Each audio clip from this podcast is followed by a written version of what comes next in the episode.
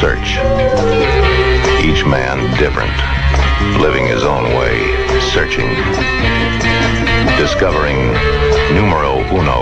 Welcome everyone to another episode of Broken by Concept. This is looks like a bit more of a unique episode. We have an extra person here. Um, I'll introduce him in just a second, but obviously, um, my name's Nathan Mott. I help people get better at jungling. Curtis here, mid lane coach, and then we have Simon Swiffer Papamarkos. Am I pronouncing that last name right? Yeah, yeah, yeah, nailed it. joining us as our first guest. So, Simon, big big shoes to fill here. You're literally our first guest at Broken by Concept. I hope you're um hope you're excited. That wasn't part of the brief, but yeah, okay. Uh, yeah, no, happy to be here. Happy to Yeah. happy to join you guys. It's an honor. So, reading off um your um Leaguepedia here. I don't know if you've read it for a while, Simon. Uh, this is just a bit bit about um, Simon. Uh, Mm. Greek heritage, Mm, known for its true. elegant looks and thick accent. Mm, very solo killed ambition at WCG 2013. Yep, that was that's my one shining moment in my life. And I want to bring this up, Simon, right here, sort of again for the introduction here. Yeah, Um, you might remember this here. So, for those listening on Spotify here, this is 2013 when Simon was playing for Team Immunity. Um, Yep.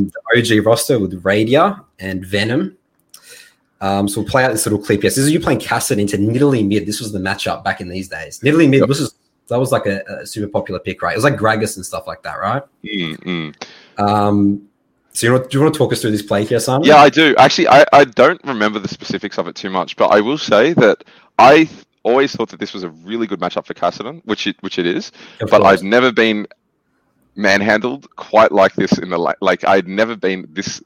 Also, this tournament was just so laggy. It was like I- like it was like if we're just watching it back, I just remember like I couldn't like I literally lagged out and just started auto attacking there. It was just and they Oh, were they were so You actually yeah, lied no, there. we're, we're lit, like legitimately lagging. Uh, and like, I just can't believe that this is happening.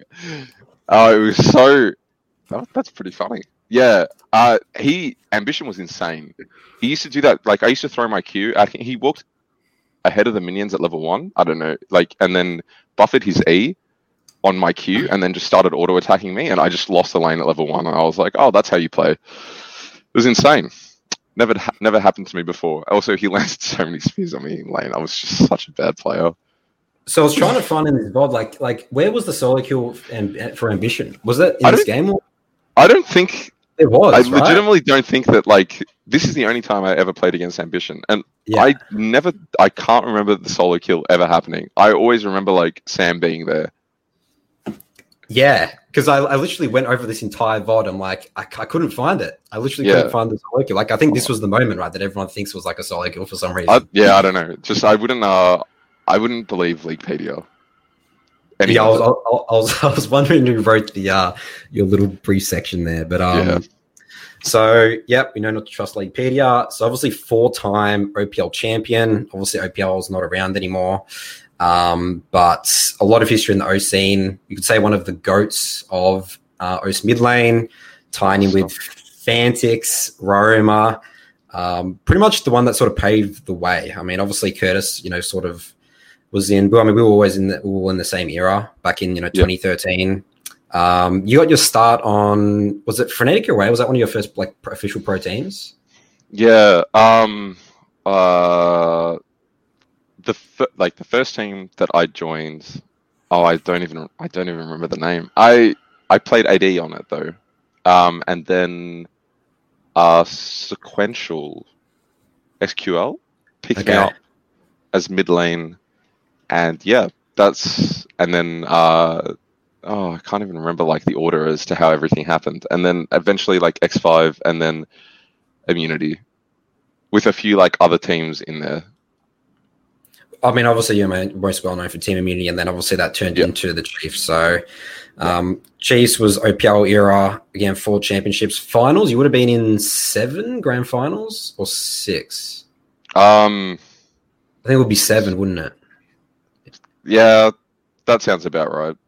Yeah, So definitely a lot of experience there, and now your official position. I mean, over the last year, you've obviously been the head coach for Excel's academy team in the UK LC. Is that what it's called?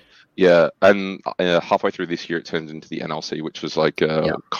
amalgamation of the Nordic League and, and the UK. So we have a lot of our listeners are aspiring pros and um, you know people looking solo queue like maybe they're like you know 13 14 looking to be potentially professional players in the future. And obviously times have changed a lot in terms of the way we became pro players and to what it is now. Um, Mm. do you know, we, we've talked about our stories before in terms of getting becoming a pro player you know just coming off solo queue? Like what was it for you? Like was there a switch in your head that you sort of went I can be a pro. Were you always trying to be a pro player? Were you just playing league for fun? Like, sort of, how did it work as you know, sixteen year old um, Simon in um, in Melbourne, Australia? You know, back in 2011, 2012. Mm. No, I didn't think I didn't think that uh, I didn't I didn't set out playing with the intention of becoming a pro player. Like it was never a like a dream that I entertained.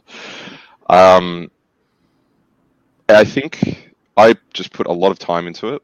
Um, at the, towards the end of high school and the beginning of uni, and then eventually just hit high enough rank and got offered a position. I thought that I could do it part time uh, whilst while studying, and then eventually turned into full time.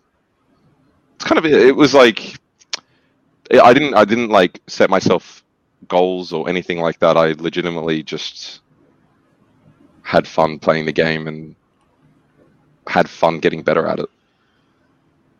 And do you think that's changed nowadays? So, do you reckon if you had the same mindset as you did when you first became a pro player, is that is it possible to become a pro player today with, or even just get into amateur with that same mindset, the way you became a pro player?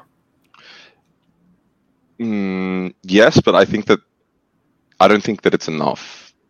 I think I think that I think that you need to be having fun playing the game. I think that that's kind of a given. I don't think that you can treat it without passion, or you can have no passion in it. Um, but I think that there's so much more. There's so many more tools out there now, and it, there's so many more people with access to that, and the game's been partially figured out.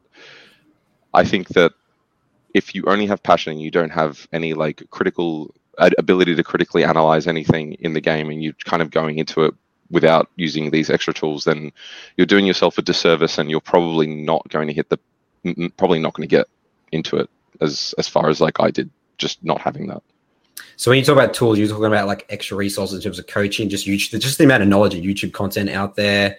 Is there anything else you're thinking of in terms of what you mean by resources?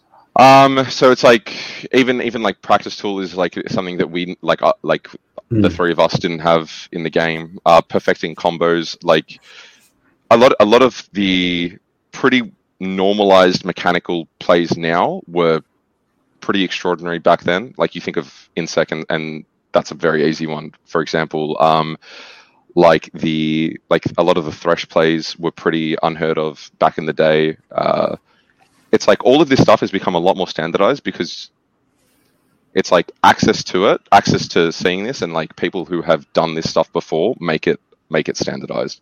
So the level is so much more, so much higher now than it than it used to be. So if if you're not up to that point, like if if you have to figure out everything yourself, you're never going to get, you're never going to break through. Like you need to use other tools. Like you need to be watching other other people. Because I mean, for us, we all, I've, I mean, from again from my perspective, correct me if I'm wrong, Curtis or um, Simon, but we were just figuring shit out ourselves. Like there wasn't really much YouTube content. Like you had MOBAFire, I think was around back then, but it's Yeah. like you're not going to trust a MOBAFire guy. You know, it's like some of it was like helpful, but like a lot of it was like just figuring out, you know, ourselves. I mean, I I I, I didn't even know Udyr was a bad champion, and I got to rank two. Uh, but I think there was a blissful ignorance in that aspect. Mm. It's like I'm just figuring this out. No one's telling me it sucks, but um, I'm I just think gonna they play did rip you. May- Maybe they did. I, I, that's- I mean, I hate the champion now. I think I don't recommend anyone playing it. I don't play it myself, but like that just wasn't too much of an aspect, you know, like back then. But that was fun. Again, I think of fun. The importance of fun was, um, I mean, I wouldn't have continued playing the game if I wasn't having fun. But was the fun in the game itself, Simon, or was it in the the climbing the ladder and being better than everyone else? Well, I started. So I started before season one came out. So I started before the ladder was there. Um, obviously, you had like the hidden MMR, but I think I sunk like 900 or like 1,000 games into into league before that might be hyperbole, but like uh, I can't I can't remember the exact amount, but I know that I sunk a lot of time into the game before ranking even came out, and then and then once com- the competitiveness did enter it, um, in terms of like the the like visible uh, ranking system, then I think that that was kind of addicting to to rank up on it. Um, the the kind of I always I always enjoyed the part of the game that I always enjoyed was mastering a champion, uh, surprising people in the game with the stuff that I had figured out, um, being high like highest ranked amongst like my group of like my friends outside like in in real world and stuff like that. And then eventually it just turned into beating everyone in the game So you think think mastering champion was the first was the first thing? Just the just the joy of just figuring out a champion mastering it. yeah i saved the first champion i saved to buy was Karthus because he was so expensive that no one had i had never seen him before and then and then killing people with his requiem and like catching people off guard with that was so exhilarating like that that's like that's that's kind of like where it was and people in type in all chat like like like what just happened and i'd be like you suck and I couldn't I could never figure out like the skittle like the the Q mechanic at all because I was really bad at the game but I I would just sit back and wait for level 6 to kill someone and that that was so much fun that was so much fun Just the Yeah. outplay potential of hitting that one button. oh dude that's what I meant by champion mastery yeah that's Never it champion mastery. That's actually such a common one, by the way. Um, I've noticed with a lot of pro players, they had either a older brother that they wanted to get better than, or their older brother was also pretty good at the game or another game. Um, and there was like a rivalry between them, or they had a f- strong friendship at school that they wanted to be better than. They wanted to be Mm. better than their friends. That seems like a very, very common, um, very common mo- source of mot- motivation for some of the most, I mean, even now, even now, if I think back to all the people, it was either friendship groups at school or their brother. And and if we even think about, um, I mean, just people I know, they they either yeah, all of them nearly had an older brother. And for you, was it your friends at school that you had? They all Yeah. played league, or Yeah, so I the the friendship uh, group at my school.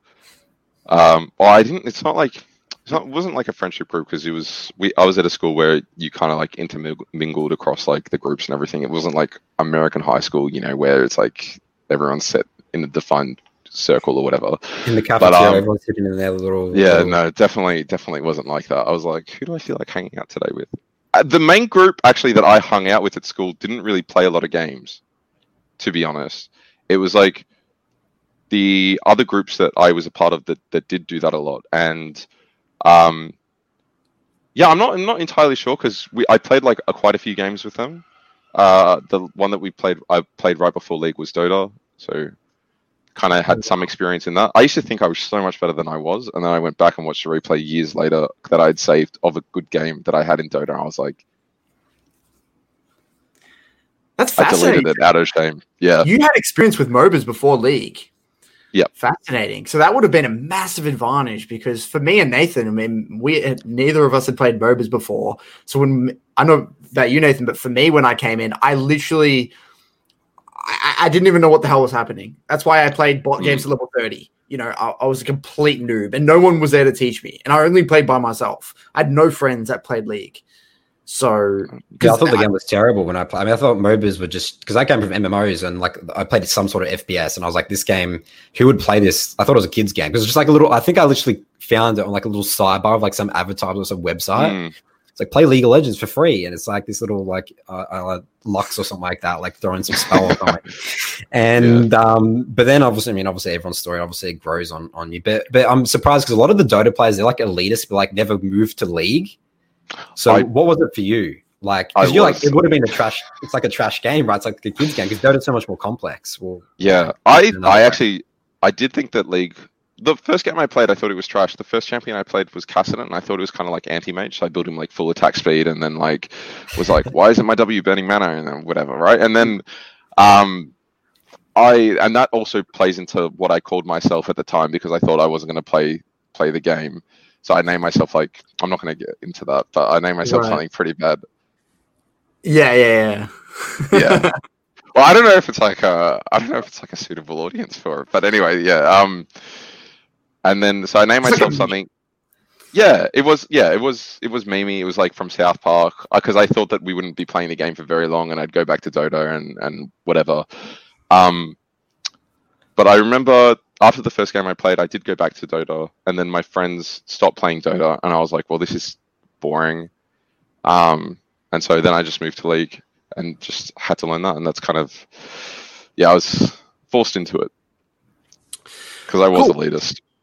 Well, where I want to go to from here, so we know a little bit about your background. So, um, you have always played mid, and you were always, when I think back on your career as a mid laner, and this is actually something that's always fascinated me, Simon. And I haven't really had the opportunity to ask you this question. Mm. Now, so Simon um, has been around for a long time, and he was he was a very dominant mid laner. The, like when I was around, like 20, 2016, around that 2016, even like 2017, you were you were very very you're like quite far ahead of everyone else, and that was before Fantiks started coming up. And Fantiks was probably the next best up and coming mid laner at the time. And then it felt like from I would say around 2017, oh, maybe even before this, I might be wrong, where you started to progressively take solo queue less and less seriously.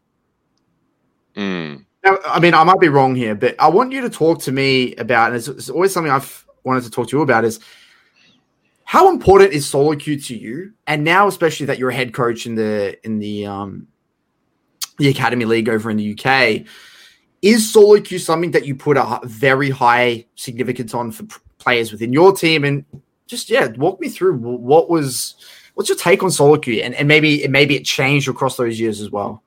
Yeah, so I think I think you I think it's really good that you kind of touch on like the way that I viewed it first of all. So it was um so we, we already spoke about how I came into it and how like I always had the drive to kind of like beat people like et cetera, et cetera, right? So and I saw solo queue as the ultimate kind of um factor in in reflecting that kind of achievement. Uh and then I think as as it went on and as I as I started winning the OPL and as like people were like, oh yeah, you're like best mid laner, et cetera, et cetera. I didn't feel like I had to prove myself in solo queue anymore. Like like it, I've already done it. I'd hit rank one at one point for like a week and then just kept playing and lost it or whatever. And then um and then won four OPL titles, as you said, and then went overseas and just completely I had like pretty pretty good tournaments overseas uh, for the most part. Like my performance was pretty good, and then with people overseas also saying that like you're very good, etc. I never had a need to prove myself in O solo queue after that. Like it was just time that I would rather spend watching other people, other replays and stuff like that, and then trying things out. That's it. It it became a different kind of tool for me after I'd already proved that I was good enough. Um, I'm not sure if that's the best way to have approached it, to be honest. And I think um, the kind of loss. I always, I never lost the desire to win, um, but I did lose um, that desire to kind of show off how insane I was. So, like the ego associated with it, in a in a sense. I, I'm not saying that I'd lost my ego completely, but it kind of manifested in a different way. And as for how I've taken it, how I view like it now with players, if a player, I I think that a player needs to want the drive to prove how good they are. To be honest, um, and so whether that there are some players, there are some players that can't due to like injury or whatever. Um, for but it's like I need the player to understand that that drive that they have needs to manifest itself in some way, and whether that's through a billion one-on-ones or like solo queue itself or whatever, there needs to be some other metric in place for the player aside from practice and scrims. Right. Um, Yeah, that's fascinating. So, so And then player- so that that metric for you. So you thought that solo queue again. You said that maybe this wasn't the right approach. I want to actually get into that um, because I mean, if I think of of you when I was climbing the ladder, like season three, um, even beginning of season four. I mean, again, I think that was probably the time when you hit rank one, or you're at least like you're one KLP plus. Mm. Um, and then it would go from um, that to oh, it's, with I got Swift from Spooks on my team in solo queue. It's like here we go. This is going to be an interesting one, you know. Like it's it's like that interesting dynamic. I mean, you could obviously, I mean, you said it yourself. You could obviously tell that um you um you thought that there was other ways you could spend your time. Um, I mean, were those ways watching the vods and stuff better? And again, like, why do you think that? You maybe thought that was the wrong approach in terms of you should have kept taking solo queue incredibly seriously. I don't. Okay, so I don't think that. All right, so playing playing the game as much as I did for seven years or six years or however long it was from from pre season one to season five, season six, season seven. I think eventually took its toll. Like I just couldn't. I like when when I when I was doing all all the solo queue stuff. I was putting in so much time into into doing it, like just just playing the game over and over and over and over and over. That by by the sixth year, I I would I would tilt a lot more frequently. Like I I don't mean, think that's the famous infamous I tilt cl- cl- clan. that Yeah, you, uh, you the famous with. tilt clan. I'd name Yeah. myself piece of shit. Like it was like I I had to for like I I don't think I eventually coped very well with solo queue. Um like I became rather than focusing a lot more on myself, I would think like why is no one playing like the macro correctly or anything like that. It was it was I would push a lot of the burden off of myself in solo queue, which made it like a lot less of a constructive environment for me. Um, and then which eventually led to me enjoying it less and me finding it more of a bur It was like a it's a pretty like bad feedback cycle. loop. Yeah, and then eventually it just came to the point where I was like, I would rather be doing other things with my time. I, it, it wasn't like an active thought. I would rather be doing other things with my time, Mm. but I found doing other things to be more rewarding. So Yeah. rewarding in terms of helping you become a better player, or just because you were just having such a miserable experience in solo queue because you're pushing the burden on others Both. and you weren't taking responsibility? So it was Both? both because I felt like because of the environment, like because of the solo queue environment, I wasn't learning and therefore wasn't. I didn't find it enjoyable I because mean, of like my own expectation, like my own thing going into it. because I don't want to. I don't want this to be a psychoanalysis session of Simon. Oh, right sorry. now. No, it's all right. Go ahead. I'm a career over the last couple of mean- years. my one of my big theories, even for the average solo queue player, is that ego is a massive contributing factor to why people just get stuck. They get stuck at a Mm. level of play or they plateau. And I, I I view you, like you said before, I don't think it was a lack of having an ego. I think your ego was literally the reason why you kind of I wouldn't say you fully plateaued, like you obviously improved between 2017 to 2019, but like you said, in your mind, you had already pr- proven yourself. You had achieved everything that you want to achieve, and everyone recognized you as the best mid laner.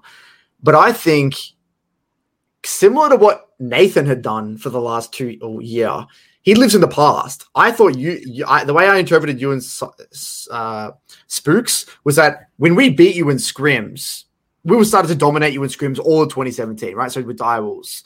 Mm. I think what actually held you guys back, it wasn't your inability to beat us. It wasn't that you guys were straight up worse players, but it felt like we would get more out of a game, right? And more out of a scrim. And these little things that add up over the course of a year made us so far ahead of everyone else. And the reason that was the case for you, and why you guys weren't improving was because I believe that it was largely ego. I, I really do really Hmm. believe it was largely ego. And, and which actually it always confused me why you never went to a coaching position when I did in 2017. Mm. You know, and, and so what do you think? I mean, would you say this is accurate? Would you say ego was a big contributing factor to holding you that back? a fair statement, Simon Curtis' analysis of um, 2017 for you? Uh, I, I actually think yes. In in a like so, let me let me quickly just Mm. address a couple of things there. Sure. Um, I think that 2017. So the ch- Chiefs Chiefs was always kind of dysfunctional, and whether whether or like whether or not that can be attributed solely to me and like ego there or uh, shared burden amongst the players because it was not every conflict in Chiefs involved me, but we all contributed to the environment. So it was like maybe the way that we dealt things with things and everything was a reflection of like ourselves, you know, et cetera, et cetera. And so ego was was a really big issue on Chiefs amongst. Well, I know that I had it, and I think that like at specific points, everyone else demonstrated that they did definitely. as well. Yeah. And it was like, but it we we would go between phases of like people would go through phases of personal growth and, and stuff like that, and then we would have you know those those sweet spots again when it when it mattered and and come together for a brief time and be that really dominant team. Even even throughout 2017, there were moments where, or there were periods where, like, on, on the inverse of what you were saying, where we would actually put up, I think, like pretty good performances against you guys as well. Um, in during, I like at the first half of the second split, for example, until you guys went into Rift Rivals and then came back and smashed us again, um, and stuff like that, where it was it was kind of this ebb and flow, and then towards the end, it just became a lot more ebb than flow. Um, and as for not moving into a coaching position earlier, I never actually thought that that would be something that I would want to do. Um, so even at the time, I thought that if I wasn't a player, I would just go back to, like, I would just go back to the life that I had was going to go towards beforehand. Anyway, I wasn't mature enough to see this as a as a path, um, and or or secure enough. Maybe I, like I was I was like I'm either playing for the glory or like I'm just gonna go back and do the other thing. Like I didn't I didn't want secondhand glory as a coach, which is what I interpreted it as the time. Um, maybe that was just because I had a, a, low opinion of, of coaching at the time, to be honest. But um, but yeah, that, that I feel I feel does that adequately answer everything? Or Yeah, no, I, Yeah. I, I, and I, that's actually super interesting because you've been on so many different rosters, Mm, right? And you've, you know, you've been in so many different team environments. Now you've been in a teaming house, a gaming house. Sorry for your gaming house was twenty end of twenty sixteen or not? yeah, second half 2016. Mhm. Okay, so you've been in a gaming house for total of think of what four, four, five years or something, right? Mm, Somewhat. yeah, 20, 2019, I actually stayed at home and would travel to Okay. the house is like an office kind of thing. Right. But yeah, yeah, just Okay, you've been in many environments regardless. And you touched on how the environment within 2017 contributed to what that performance that was brought about. Mm, Given all of your experiences now as a coach, given your experiences as a pro player, what would you say are the biggest contributing factors, both positively and negatively, to an environment? And um, and then as a two part question, what would you have done differently as a player in those situations to bring about a better environment? Hmm. I think I think something that you need to try and instill is at the beginning when you're all coming together for the first time. It's it's difficult once uh, uh, environment's already been established, but when you're coming together and you're forming it for the first time, it's really critical for whoever is guiding said environment to crack down on things that you don't want to happen because because what ha- what tends to happen is you'll go in you'll talk about like h- what team goals are like how we want to how we want to behave with each other etc cetera, etc cetera. um, and then the first couple of weeks will be all fine because everyone's you know still a bit insular and and no one no one kind of says anything that's no one's no one's completely honest in the first couple of weeks with things It's like honeymoon phase. yeah, it is, right? It's like, oh no, I can forgive them for like fucking slurping their soup because, you know, I love them and that's just so endearing. But actually a year of that and I'm gonna kick you out kind of thing. And then um so the first two weeks are always generally fine, but then it's like as soon as you as soon as you hit your first roadblock, it's it's the first conflict that kind of defines what your team environment's gonna be like. And if you if the person guiding it allows the wrong message to be sent from players, then other players are going to pick up on that, on that, and that's how they're going to, in turn, give feedback to other players. And so, if you create an environment where, because of because people are scared to get feedback, no one takes responsibility for things because people are scared that they're gonna they're gonna earn the ire of their teammates. For example, you you you create this this environment where it's so unbelievably difficult to make progress because no one accepts blame for anything that goes wrong. Um, and I think I think something if I could go back to it's so it's so hard because it was like we didn't have like there was n- there was no guiding force or whatever with Chiefs the Chiefs. It was just all immunity at the time. It was like I was 19 20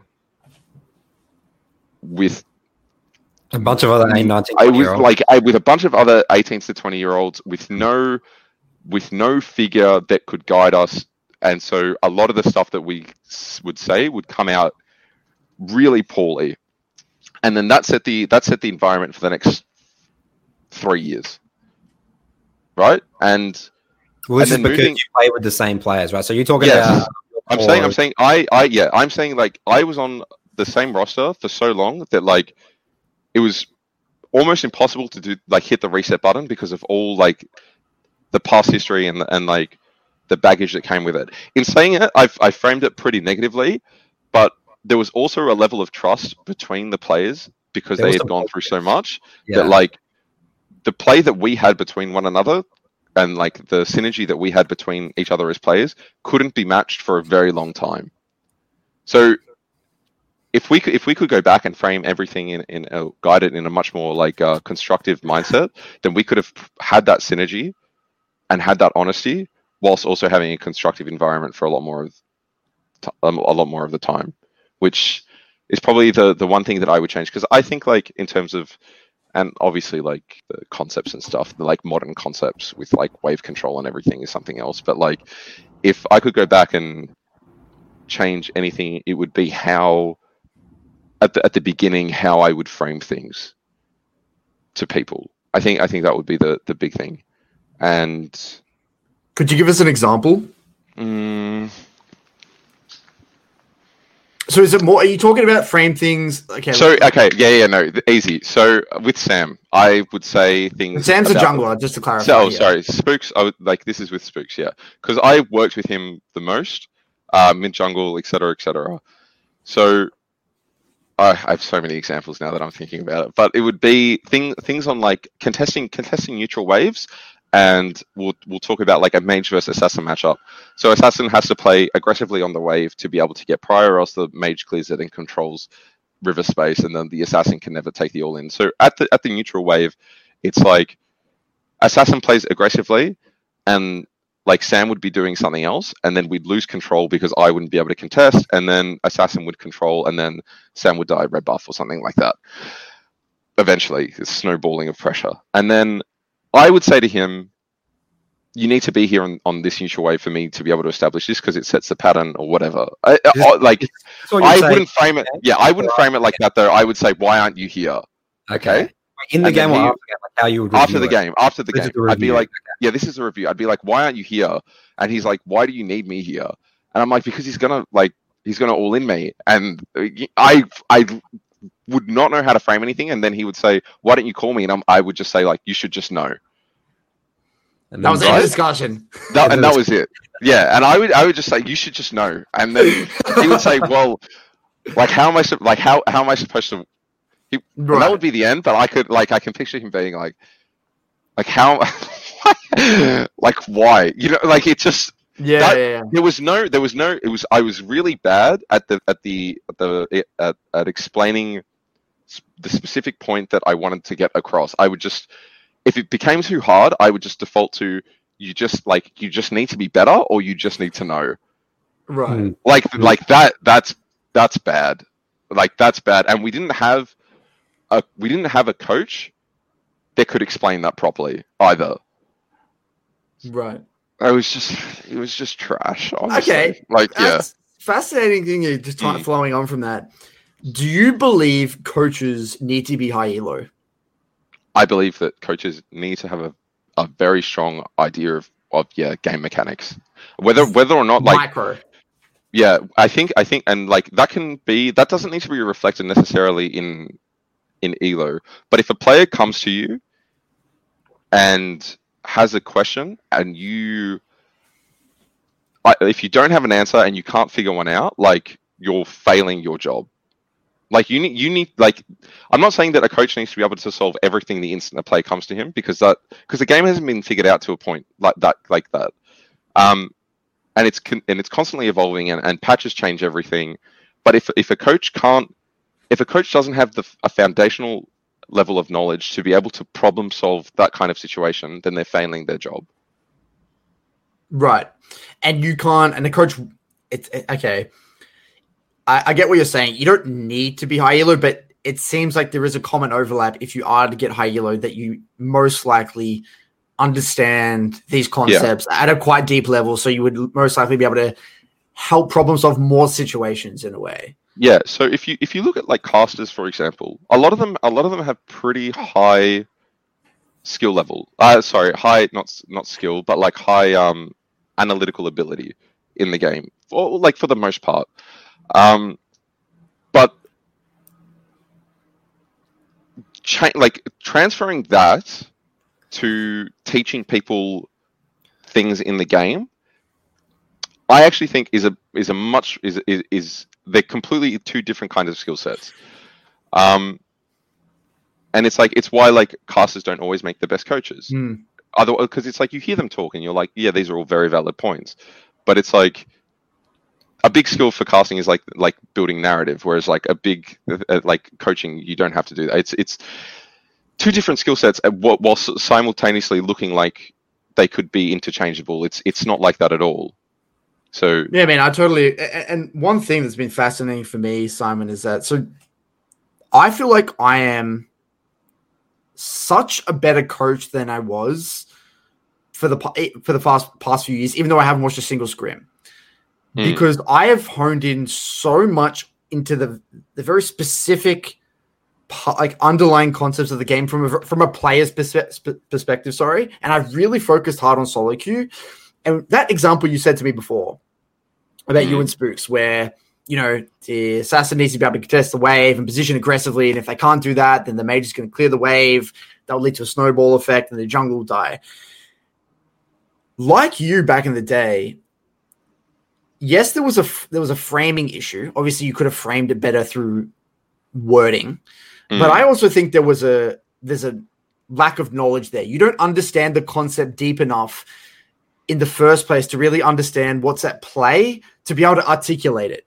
And Yeah. it felt like for me and for most coaches, and like this is kind of for casters, there's a massive, massive difference. And I'll tell you the, the equivalent is say a let's just say a caster's overall game knowledge is to a master tier level. I'd say mm-hmm. that's quite fair. The- as we know, as challenger nowadays, the gap, the skill gap between a master tier, low master tier player to a high challenger player is astronomical. Like Mm. it, it- I believe it's it's incredibly big. Now, the the difference in there in the terms of the knowledge isn't like the uh, overarching concepts. It's the granular. It's the gr- the really small details that contribute to bring that concept or bring that concept to life. It's what happened This happened specifically to to bring that thing to to fruition. Mm. And for me this year, and maybe this is probably probably been a big um, reason why Excel want to keep you around, and I, I would I would assume that why you would make such a good coach is that you have that understanding of the granular, and Mm. maybe and, and for me, and I, the question I'm getting to now is that now that you've had the opportunity to coach. Have you found that your game knowledge has actually, even at a granular level, has increased, even though you haven't specifically been focusing on it? It's it's a weird question, but for me, things have made more sense because I've gone the other way around. I've gone from coaching to now really focusing on playing. You've gone Mm. from playing to really focusing on coaching.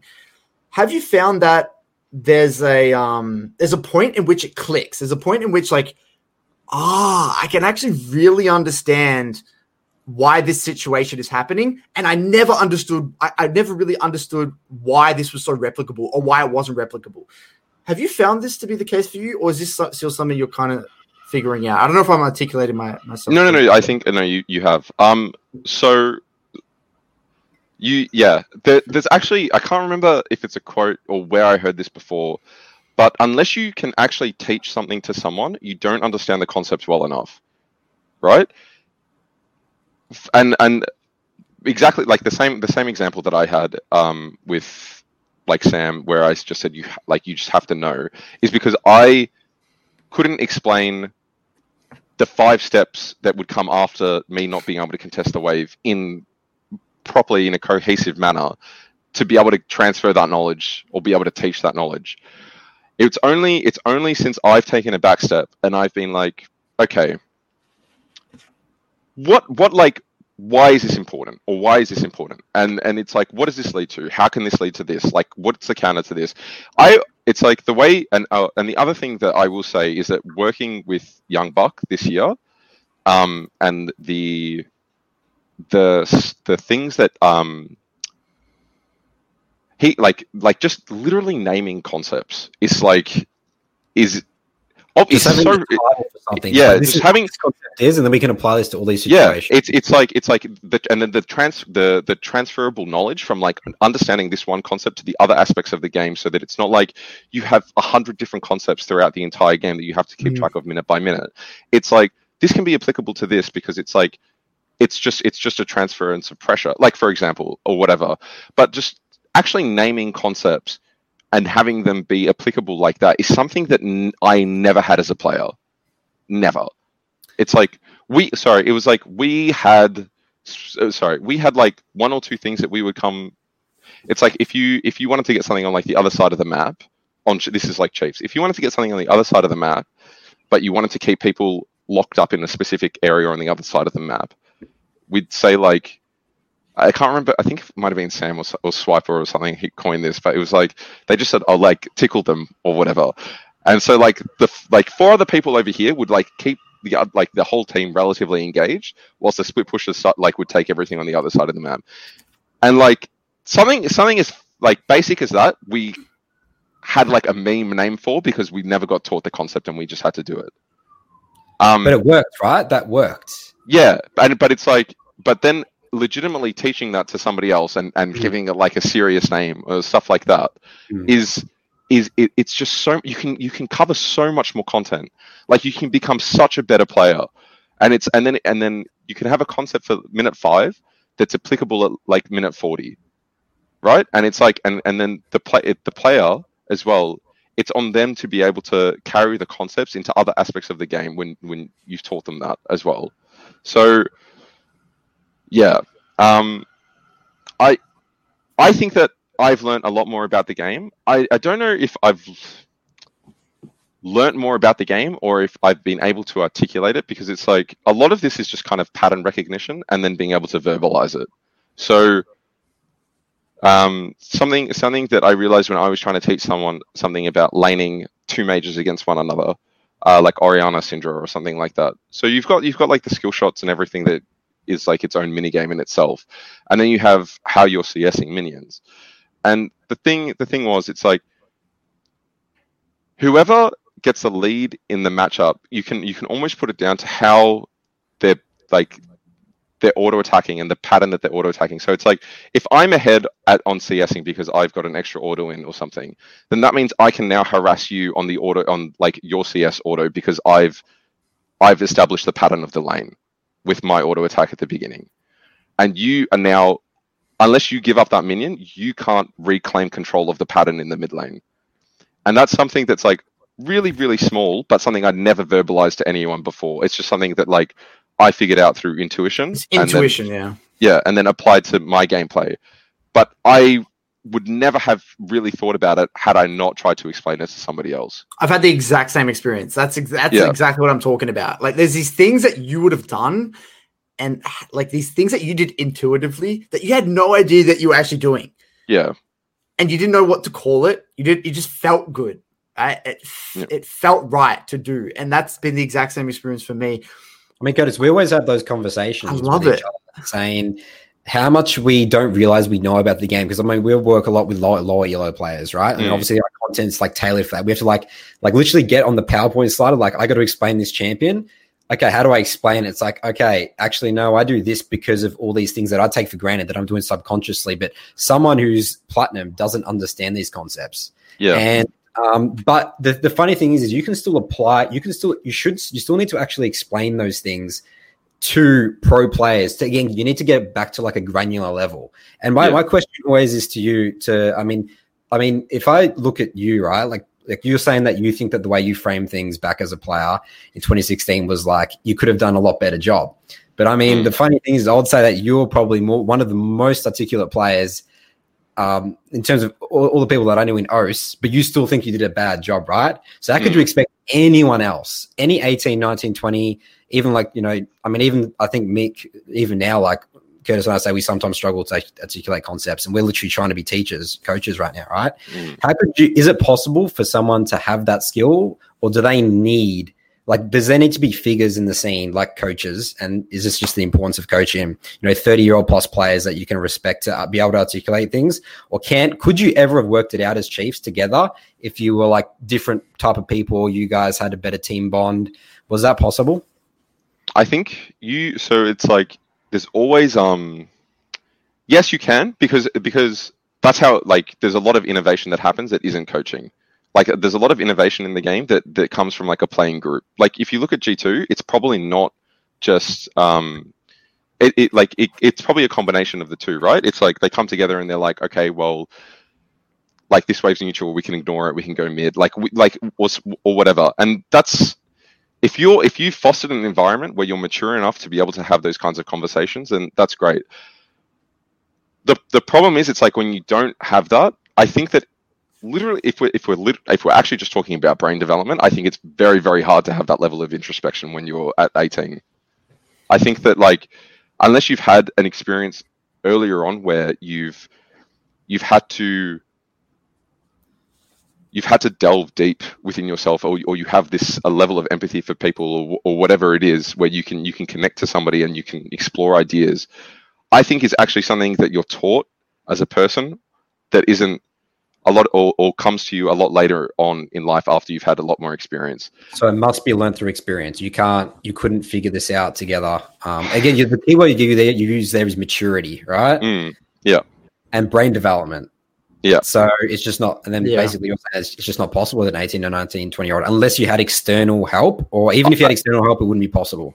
all prior experience i think that it's i think you'd be very hard pressed to find an 18 to 20 year old that can properly self criticize or properly self analyze have that retrospective insight like i think i think there needs to be like people need to go through trials in life to be able to have to be able to see that or be able to explain these things that they they have within themselves.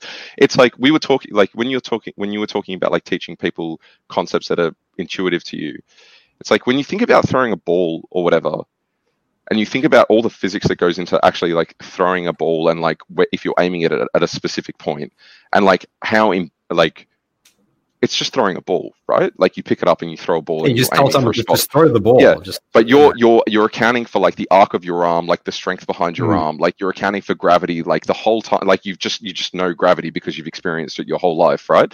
It's like you don't have to uh, like.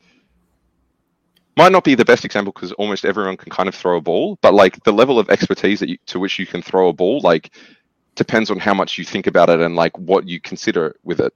And There's in the same way that, like, yeah, there's levels to throwing a ball in the same way that there's levels to league. It's like I can pick up a ball and throw it, and it's like whatever. But I, I'm not thinking about like anything else. I'm not thinking about any of the physics with it, and maybe, maybe like you don't. But to throw a ball well, you have to consider a lot more things, and and Hmm. it's like, and that comes through practice, and that comes through time.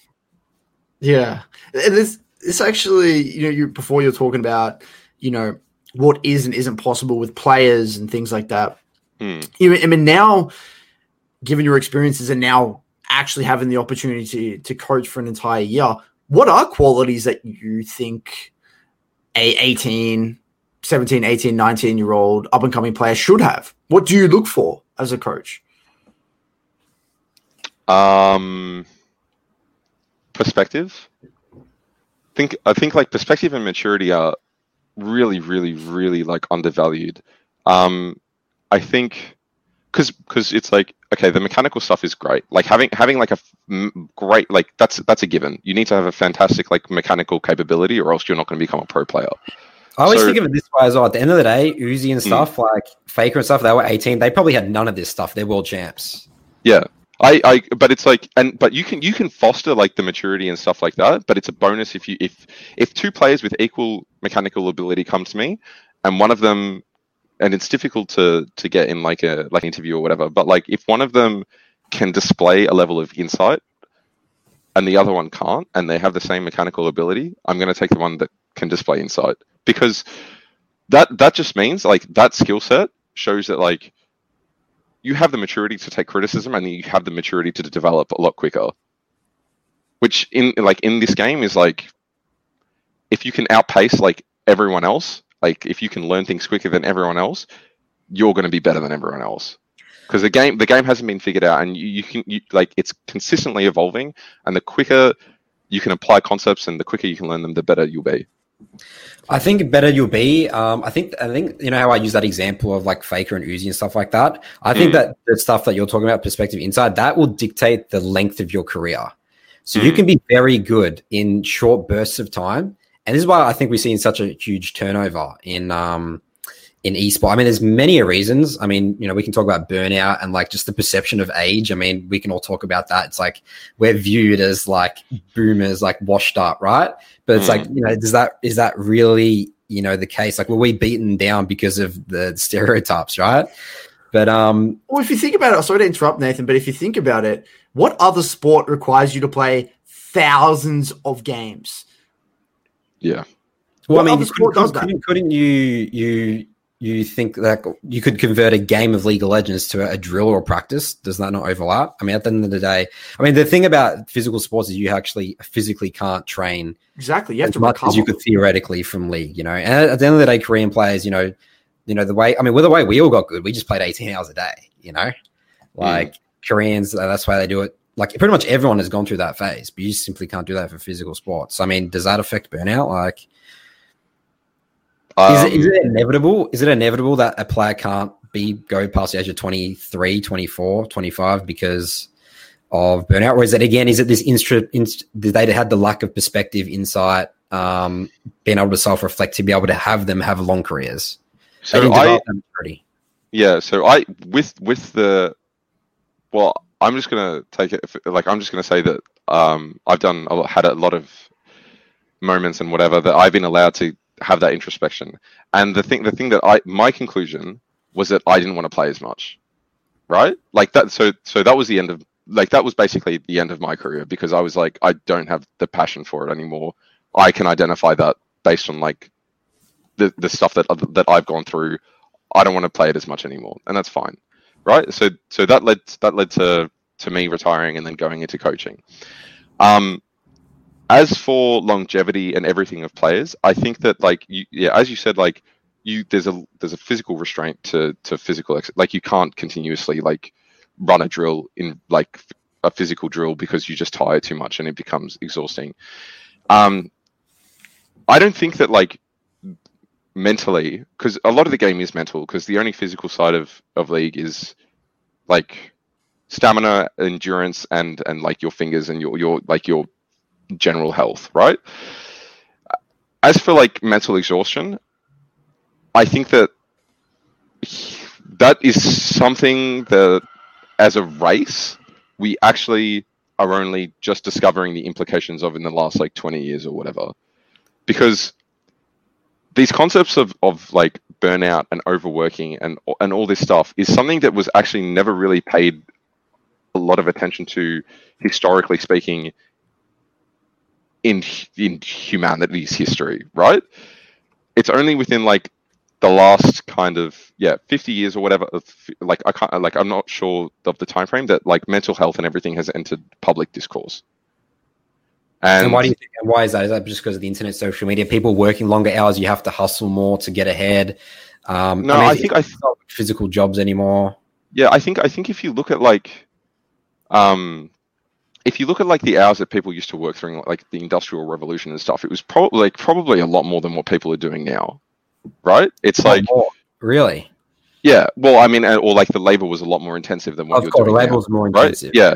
and it's like and you would work in factories for like 15 hours a day and stuff like that and you would physically burn out and like you, you like you would snap and then like but like no one cared because you were you were dispensable And it's like and it's just through like uh an importance on like well in western society like more of importance on like human rights and like everything like that it's like just where like the way that society's evolved to where we are now means that there's more time to reflect on on like the brain and and and, and the mental side of a lot of things um, whereas before you you didn't really have that because people were just a lot more expendable. Um, and so it's very difficult to say like what the maximum input for like a pro player can be because Hmm. like it, it's very difficult to determine that. But I would say that like if it like in like eight hours a day of very very intense mental stimulation like over a prolonged period of time is probably the main reason for burnout. Yeah. So you're saying the last 30 years, I mean, it's really been mental work. We're more moving towards mental work versus physical. And physical, you can, you know, cap that. I mean, your muscle, your arms just don't work anymore. So Yeah. you stop it. How do you Mentally, cap, yeah, how do you yeah, cap how do you that? cap mentally? That's actually Yeah. such a good question. Yeah. It's it's it's like no one, yeah. I mean, there's no there's thought- no measure. There's no measure. It's like you can have a you can have an estimation that like like you read a study that's like we only focus for like really three hours a day. Like you get the most out of like an intense three hour session and then it's like you're cooked for the rest of the day and everything else you do after that is is on diminishing returns, right? But fact like is it i don't know i i like it, it's still disputed there's like it's like there's too much there's too much work being done for you to have like an equal figure so it's like people like especially like korean and and uh south korean culture is like work in work till you work till you drop work till you can't do it anymore. And and that's what they do. And then that's why like they there's there's just burnout. Uh, that's what that's what, what i think. So it's like how do you get the most out like i'm trying to get the most out of the players that i have now without causing serious implications for them in the future. So would you say so you're trying to get the most out of your plays in the as little time as possible? Is that what you're trying to achieve? No, at, or do you 'Cause still... if i were trying to get it out as little time as possible i like i would enforce things that would make them play up to like 15 hours a day because it's like it's like do if if if you want quick the quickest results as quick as possible you just put in i feel like i feel like you put in more time because even the diminishing returns mean that like outweighs still there- there's like- still there's still something coming through yeah. right? You're still building something, like you're still backing up those myelin sheaths, you know, but like the longevity of their careers, I think, will be severely hampered if Mm. if you do that. So what? What? Are how strict are you as a coach? Like, what is it like over for you at in the academy, your team? Like, Mm. what do you? What is enforced and what isn't enforced? How loose loose is it? So the expectation, so in the second split, um, to kind of get a standardized uh, practice time outside of scrims, we had a minimum solo queue um, uh, Like a quota. where- a quota, yeah, where I would I would get their all the OPGG accounts that they have, um, all the sorry League of Legends accounts that they would have, and then I would go at the beginning of the week. We would set goals like three games with this champion, three games with this champion to make it to make it more productive, um, and then come one week, I would go through their OPGGs like across all their accounts, like list all the games they played, listed all the champions that they played on those accounts, um, and then present that back to them at the at the start of the week, and we'd go through what worked, what didn't, what we would drop.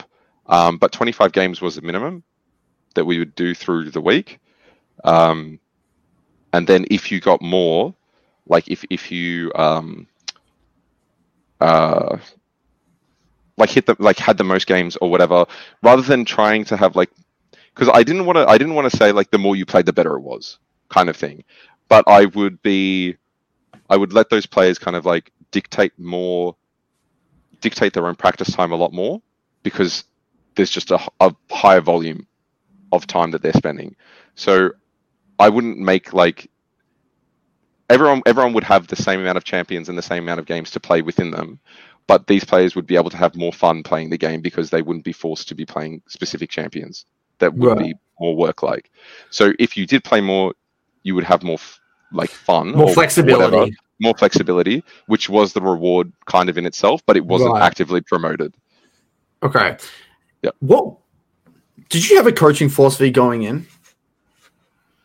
Like, did, Um, did you have like core principles or core um, sayings or messages and things like that that you that really kind of I think I think one of the big things that I had when I when I was a player was that a lot of the well, some of the coaches that I had tried to push an agenda on the players that didn't fit. Um, and so I was very conscientious of that going into it, in that I always saw my job as a coach was to bring the strengths of the team to like together in, in and and have them have them work with each other and have them learn each other to an extent. Um, while simultaneously like teaching concepts and stuff like that, incorporating the players' play styles into those concepts within boundaries. So there was something that I picked up in order, which was always be predictable to your teammates. That was like that was something that I I feel like it might have been the thing that I said the most to the players this year was if they ever caught their own teammate off guard with a play that they were making or something that they were doing, that it was that it was incorrect, that they had communicated it incorrectly, or um, they didn't know well each other well enough to do it. Because if you're giving your your team the same amount of time to react to a play as the enemy team, then you've done something wrong. Um, I had that was that was something really big. Um, trying to create, yeah, just an environment where the players felt comfortable in the strengths that they had, and me not coming in and saying like we're going to play tank top like this year, this year, this year, this year. Like going in with preconceived notions, I think is a mistake. Even if you have a if a strong idea about what the meta is and what the meta should be played like, you should always be willing to place your player strengths over it. Do you interesting. think we've talked about this a bit on more on the podcast a bit in terms of the person who's like the cultural architect. At the end of the day, it, it people sort of you know we're, we're designed to be either like you know followers humans, right? Like it's Mm. either you're like a leader or like you're a follower, right? Does it Yeah. does it have to come from a player or is it from a coach? And I mean, it does it can it be work based on each team? Like is it specific situations? I think it comes from charisma. I think yeah, I think it's I think you can almost measure it in, in whoever has the most charisma in a in an environment generally dictates how the environment flows. Um, and that's So why that usually person with the most charisma automatically the the person with the most charisma automatically is the leader. Is that what you're saying? I, th- I think like you'll find that they come pretty hand in hand with one Yeah. another. I think that like a lot of lead like the reason that almost every leader has a, a- an aura of charisma about them isn't coincidental. Um, and the reason the other it's why like a captain will obvi- almost always be the most vocal or whatever or the most charismatic. It's because they can get people to follow them. Um, and so you you can like you need someone in the team to be able to have people follow them whether that is the coach or whether that is the captain like you you need one or else you have six people that do nothing Which And, one like- has more influence, the player or the coach? It depend it, it just it depends on how it depends on how the person acts. So if if there's two equally charismatic people in, in your in the player and the coach right? Um and oh there's so it's just it's just too many different factors. But i would say that like uh, generally speaking like a player would respect like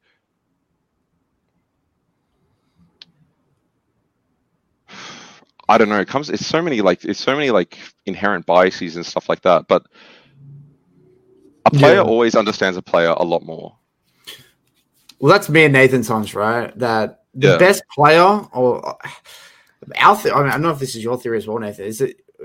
I don't know if we've spoken about this, but like the the best player on the team generally has the most weight to swing around in a way. And but I Mm. mean, this is what I want to start to get at. It's like, okay, we talk. You talk about charisma, Simon, Mm. but I mean, there's got to be a level of competency. Let's say if that person's charismatic, but they're the worst player on the team, can they ever Mm. be the leader and have the most influence? I mean, just just think about the times the players that you've Mm. worked with, or or you know the players that you just sorted, sort of you weighted their opinion more than someone else from your team. I mean, at the end of the day, that's that's definitely happened. Yeah. Uh, who did you lean to people that were more skilled or more charismatic? Let, let's use Radier for example. I think he's a great example because he, Okay, I, would, yeah. I would say Radier is a very charismatic person, right? Yep. But he was Yep. by far the best player in O's for a long time. Uh, but I Oh, think I'm- this is going to work right against your point because I favored Bryce's opinion a lot more of the time over him. Really, because Bryce Yeah. was more charismatic. I had a better. I think. I think when we were playing, I had a better personal relationship with Bryce. Okay, so then relation. Actually, I mean, okay, so yes, this sort So, of. uh, It's it's, it's so many. There's so many different Yeah, factors. I think this that- is this is I mean, but I would also argue. Okay, what about when you first joined Team Unity with Radia? yeah. Because I mean, at the end of the day, Radia 2016 was not Radia 2014, 2015. True. right? True. So then you could be sort of distorting that. I mean, again, I'm just I'm just questioning. It could still be the case that because Aegian wasn't on your team till 2016, 20, yeah, to 2016. You know, Yeah. 20 so 20 2013 2014 Radia. Um I had a lot of respect for Radia as a player and a person. Always, I always did. Um but maybe until towards the end. But anyway, um you see towards that you just he- right there, Simon, towards the end. So then, of course, Aegian. but but but he but he was never he never felt like the leader of the team.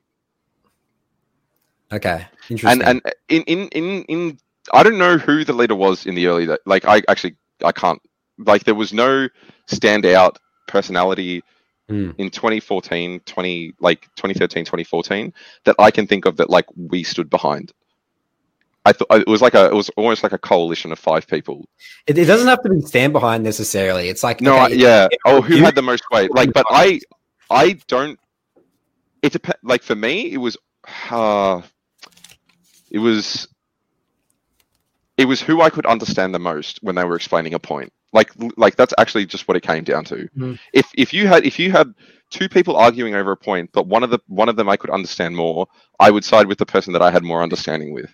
I, I like I, I I don't know how to No, but I think that's all different. The reason this is all different Mm. back then is because this was not a proper environment. Uh, this Yeah. was all online. Like, I don't think you could get a proper indication of what it would be like now. Like, if we were to somehow transfer that exact those exact players into this exact time, and you're in the same gaming house or like a team environment, I think it'd be a completely different situation. Because if you had a player that was Mm. that dominant as they were then, like a Radia. So for those of our audience who don't know, Radia was an AD carry that we had in Oceania, which is legendary. Like he was so far ahead of everyone solo in the solo queue ladder. He was just unbelievably so far ahead of everyone. If you had a player like that now who was like rank one on your server in, in NA or EU and was that dominant, you know, let's let's let's actually bring it to what it would be like now. Because I feel like back then it's just so different. Okay, so if you look at MagiFelix then. Okay. so he's the Fnatic. Uh, So he's a Fnatic Academy He got rank one. So he got rank one in multiple different roles in in EU West. Mm. Now this is hearsay. This isn't. So I've never worked with him personally or anything like that. But based on what, from my understanding, he is not a vocal member of his team, and like he he defers a lot to other people in the team. That like so I can't speak to the dynamic in that if he says something when somebody else says something like does his opinion carry more weight? I don't know. But he isn't he isn't the charismatic person in the team that people follow. In fact, when we played against him a lot of the time, he was put on a very like very much so like a utility role, whether or not by like his choice or not. Like that was that was kind of like I I saw that as like speaking to more like a like a personality thing, Mm. not so much as like the meta or anything like that. It was like very interesting to see how like such a dominant player in the region didn't carry that through to a competitive environment at all. Fascinating. Yeah. And, and So you think that would have come from so he because he's not he's not choosing the champions that he wants to play. It's more coming. Well, from I don't know. I'm not style. sure. I'm not sure. That's no so insight into that. because the- the- I was actually listening to, I think it was, was like a Thorin and Monte, and they were talking to Bwipo on like one of their, I don't know what it's, the show's called, Summoning Insight or something like that. Hmm. And, and they were talking about Knight's at this tournament, recent Worlds, and how Hmm. Knight's, you know, he's known for his Akali and his assassins and his carry champions, and he was put on like Orianna, like Hmm. nearly every game. Like he was Yep. playing a utility approach nearly every game, and Yep. Comparatively to cha- even like teams like Suning, they were picking Angel Akali whenever possible, and it got me wondering. And, and I- it's funny you bring that up because I was thinking to myself, you, if you actually watch Knight Stream, I don't know if you've seen Hmm. you watch Knight Stream. Like he I've seems like it, an yeah. he seems like an incredibly passive, soft-spoken type of guy. He's not like a Doinby, you know. Even not like a rookie. Rookie even seems a lot more. I would Assertive. say up- assertive. Yeah, that'd be the right word. Yeah. Um, and it got me thinking. Does does does the player's personality affect how much priority? Yeah, their weight. I've been, Hmm. you know, in draft, and it seems like a similar thing was happening with MagiFelix. Yep. Um, which kind of lends to the argument that to say that charisma does does mean a little bit more than competence, overall competence. Well, okay. So if we think about best case scenario, I mean, Curtis, we you and I agree on this. Is that I mean, the best case scenario is that the leader is the number one in skill and most charisma. Yes. They're able to like again, we look at examples like Michael Jordan, Kobe Bryant, Mm. Tom Brady, and stuff like that. These are the cultural architects. So someone like MagiFelix, is he going to be very capped on his career? He could be the best player in the game, but if he doesn't learn this whole charisma thing, he will never be able to lead the team. Oh, it's it comes from like this inner confidence that you have, Mm. and whether or not you get that, whether or not you get that through the like through the game, through the performances that you have, or you already have it, like, I it, it's up to the individual because I'm not sure. Like, I, I don't know that much about like NBA or anything, but I don't know whether or not Michael Jordan or Kobe or any any other sorry athlete that you mentioned. Like, I'm not sure whether or not like their personality shifted after they after they were lauded as like these prodigies, or whether or not they already had that going in. Um, well, if you look at their background, their history, they were they were fierce competitors from day dot. Like Kobe Bryant talks Yep. about, like when he was on, he wasn't. This was before he was in an NBA when he was in college and things like that. Yeah. like his mentality going in was like, I'm going to show everyone that I'm a different breed by Yeah. putting in so many hours and set the scene from day one Yeah. when everyone okay. else was eating in the cafeteria, he was grinding and like Yeah. training more. Um, but yeah, I, I think that it, does. It's, can you even learn? Like, how's how do you develop that? I mean, actually, more I guess practical question: in your team, is there a player that maybe struggles with confidence, or maybe they're not that assertive? And um, how are you are you working towards? How are you working as a coach to bring that out in them? If that's even the case. Um, so something I won't I won't go into specifics, but yes. And the way that I tried to do it was by validating a lot of the um like a lot of positive reinforcement and validating a lot of the ideas that they had. And if they were if they were uncomfortable to bring something up, I would bring it up and credit them with it in front of everyone. So I would try and build them up so that they felt more confident in their own ability and then therefore become more assertive in the game. Did you see results across the year? He was inconsistent, but towards the end, I would say more consistent with like his own calls and like his confidence in his in his ability. Yes. Right. Um, You think positive? So this is another one about like you know when you look after, over a game, the positive reinforcement versus obviously looking at all the mistakes and be like you suck here, we suck here. This is all Yeah. negative. Yeah. Is there? Do you need to balance that? Do you think that um, one needs to be? You need to have more of one or the other? Because you Yeah. could also argue as well, a certain type of player doesn't want any sort of positive reinforcement, or they just like. I, I yeah, I as a player, I didn't really like positive reinforcement. That's Um, right. Yeah. the the thing is, is that when you're, so when when you when I'm doing macro review, um, and I think that what they've done, like it, it depends on the situation. Like when I think what they've done is like incorrect, but it works because they're just better players, right? Hmm. I'll say, okay, this worked here. Think about it from their perspective. Like, what would you have done if if you were if you were in their position, and what else could we have done instead of take this, right? So it's it's not like that. that it's not so much a criticism, but I I try to expand how they think about like. I what- ask- it's like their asking high quality questions. That's a Yeah, perfect that's- example of a high quality question. That's a Making high people- yeah. quality question. so That's what I love. that's That's like my favorite style of coaching. Yeah, and then but then it's like when you're you're right in that people respond to things differently. When I'm doing lane focused review with players, it depends on the person. Um, I generally go into the macro stuff with like, um, like I I always open with like a lot of things like some things that we did well. I'll pick one or two points that we like fuck up in the mid game, and then I'll end it on something decent, like a shit sandwich or whatever, right? And then um, something else that I'll do though is be very upfront when a game is just shit from beginning to end. Like you just have to call a spade a spade. It's like I'm just like, okay, this game was just a complete write off. Like there's almost nothing. Like we did, we moved around, that, and they just outperformed us in every single, every single macro decision. We like they out microed us everywhere. There's nothing I was like- to take from it. It's just I was like. I was like, I was like, guys, shit games happen. Like, Mm. like whatever, just get over it. Like, don't don't think about it. Like it, like review it in in in the time that you want. But like, we made the right, we made a lot of the right macro moves. It just came down to mechanical ability at some points, or we made the wrong macro moves and we got outperformed. Like in micro, it's like sometimes games.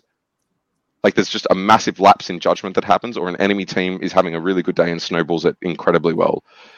Um, I always I always like to think about league as like um, as like as dance. It's like someone makes a move, and then you make like the next step, and then they make the next step, and then it's like whoever slips on like on part of their routine, like faces the consequences of that, and then it's about writing yourself and, and having like the resilience to like go back out and and take those steps like perform again it's like because because you can teach macro to like a almost like a like a very very high level but it's like a lot of the time it's just like how much of it how much of it is is memory? Like how much of it can we actually Hmm. implement at, a, at this point without faltering? Um, and you see like the the top teams in the world it's like someone does this this is the counter move this is the counter move this is the counter move and then someone doesn't counter something properly and the game snowballs the other way. Um, and it's just like how well how well do you understand the concepts that we've we've been we've been teaching? Or we How I've do you- taught or whatever How do you foster resilience? Um, I think you. I think you just have to, like the thing that I was talking about with um, knowing when you're shit, like knowing when you're shit, and not thinking that like that's that's regular, like that's an irregularity. So when you have when there's a bad game, like when I say that the game is shit and there's almost nothing we can take away from it, that doesn't happen very often. And and so what you do is it's like you frame it in a way that like this is the exception, this is the bad exception right? And so when we're playing badly, that's the exception. We're usually good. And then and then so you try and you try and reinforce that framework for the players, and you you have a baseline of you have this you have a standard of reinforce a standard of not excellence but like competency. And then when we fall below that, like identify it, know that that happened, and then just like move on from it. Don't dwell on it because that brings everything down. Right. So Speaking saying of resilience and dwelling as well, we talk about this a bit as well, Curtis, about the the impact of scrim results on a player's confidence. Mhm.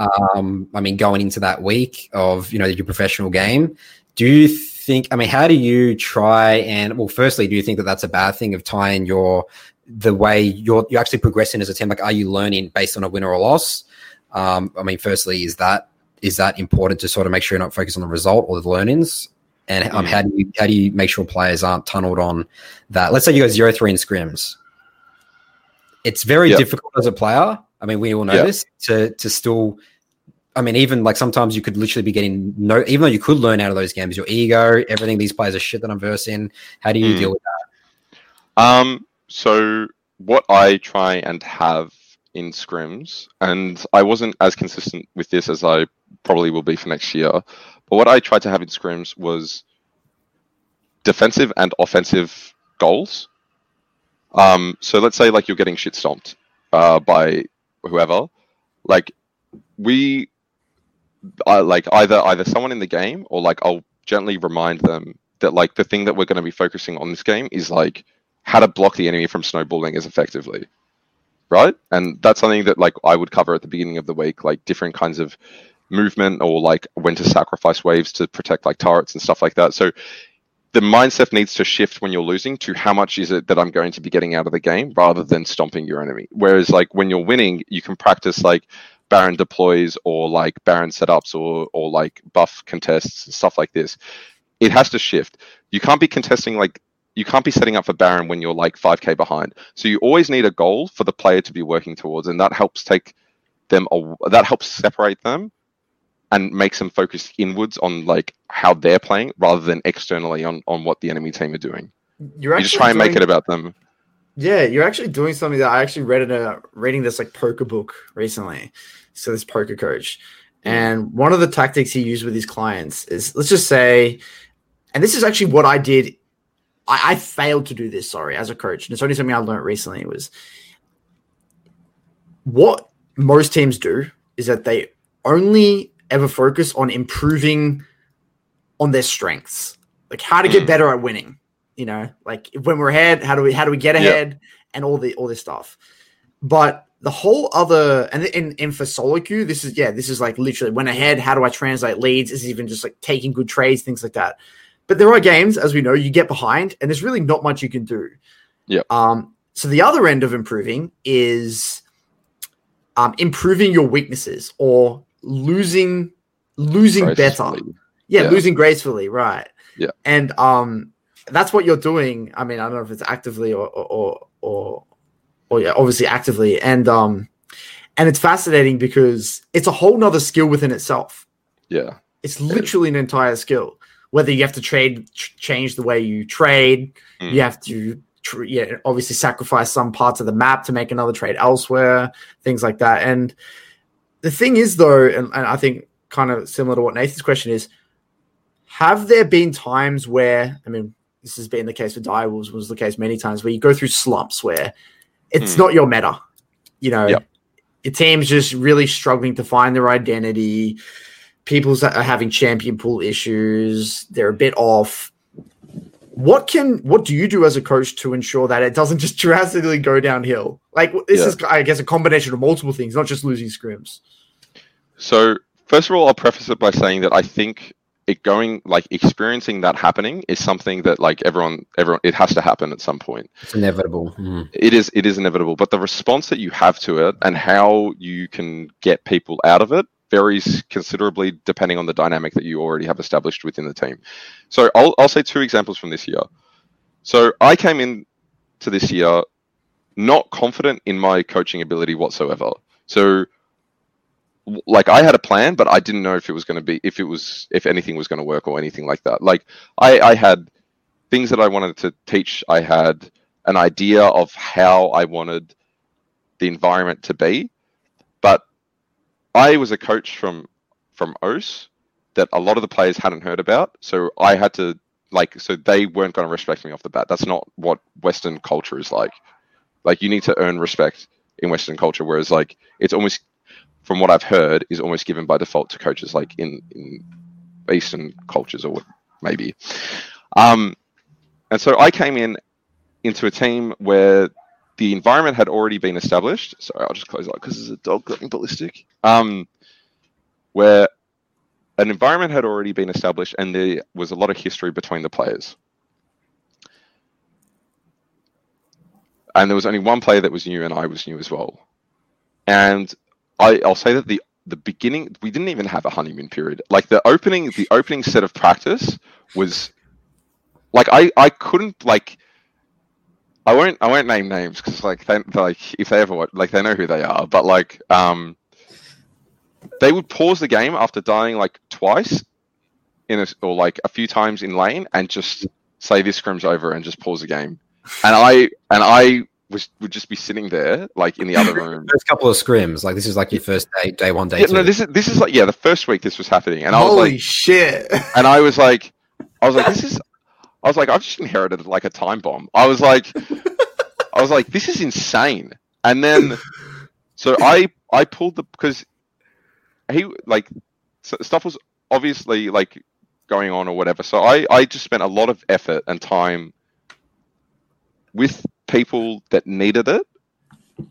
Um, and as a team, I would say like, okay, guys, like I, I would I would implement rules like we're not FFing before 15 minutes, right? But like you're not going to run it down or whatever if if like if you're having a bad game. Like you're you're going to be vocal, and I'm going to call you out if you're not being it.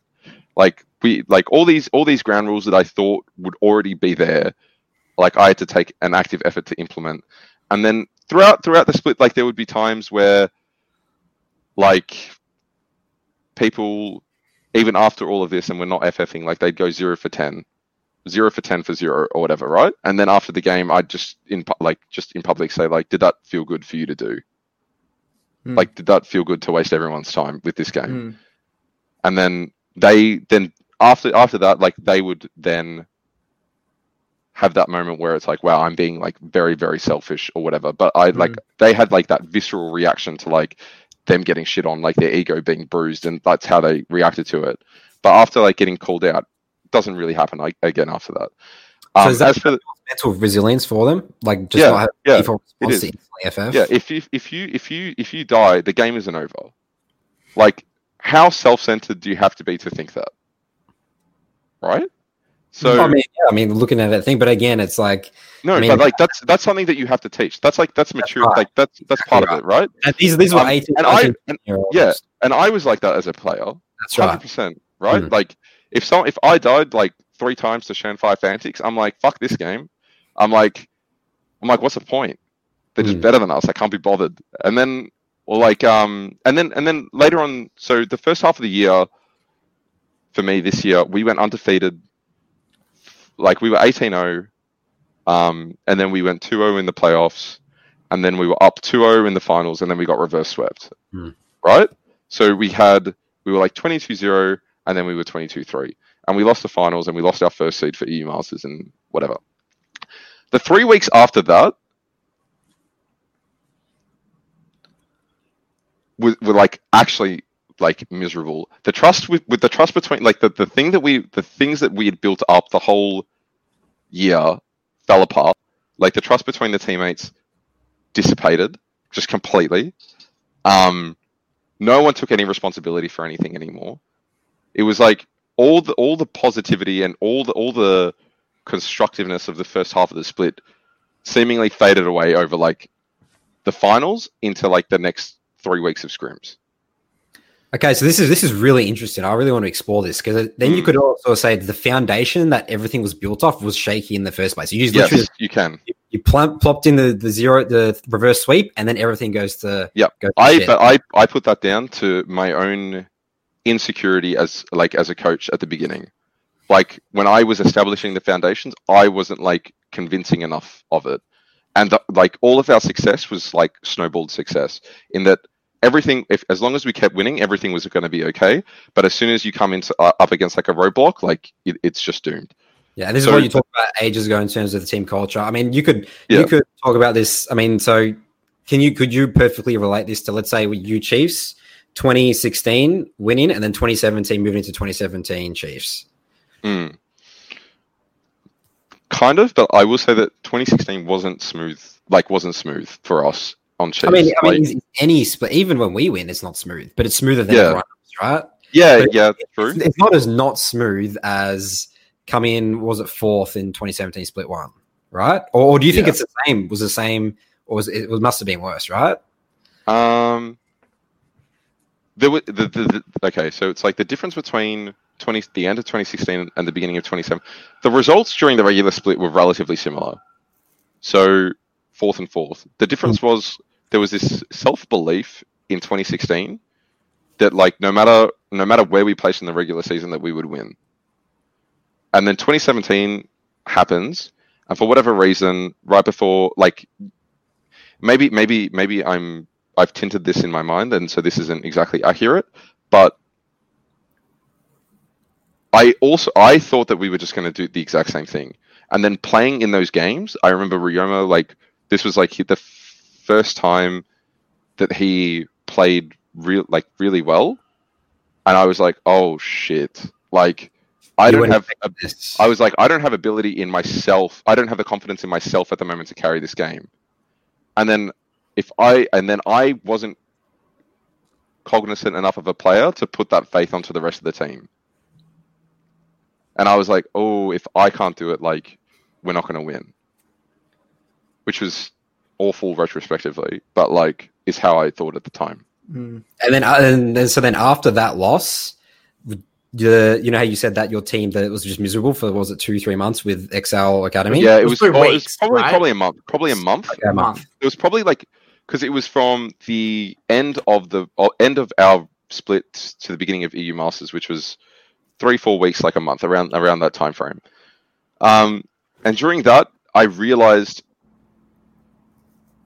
that like this this overwhelming optimism and stuff that I'd been doing for a lot of the split, where like it's like listening to everyone, whatever, whatever, whatever, wasn't going to work here because no one was taking any responsibility for anything.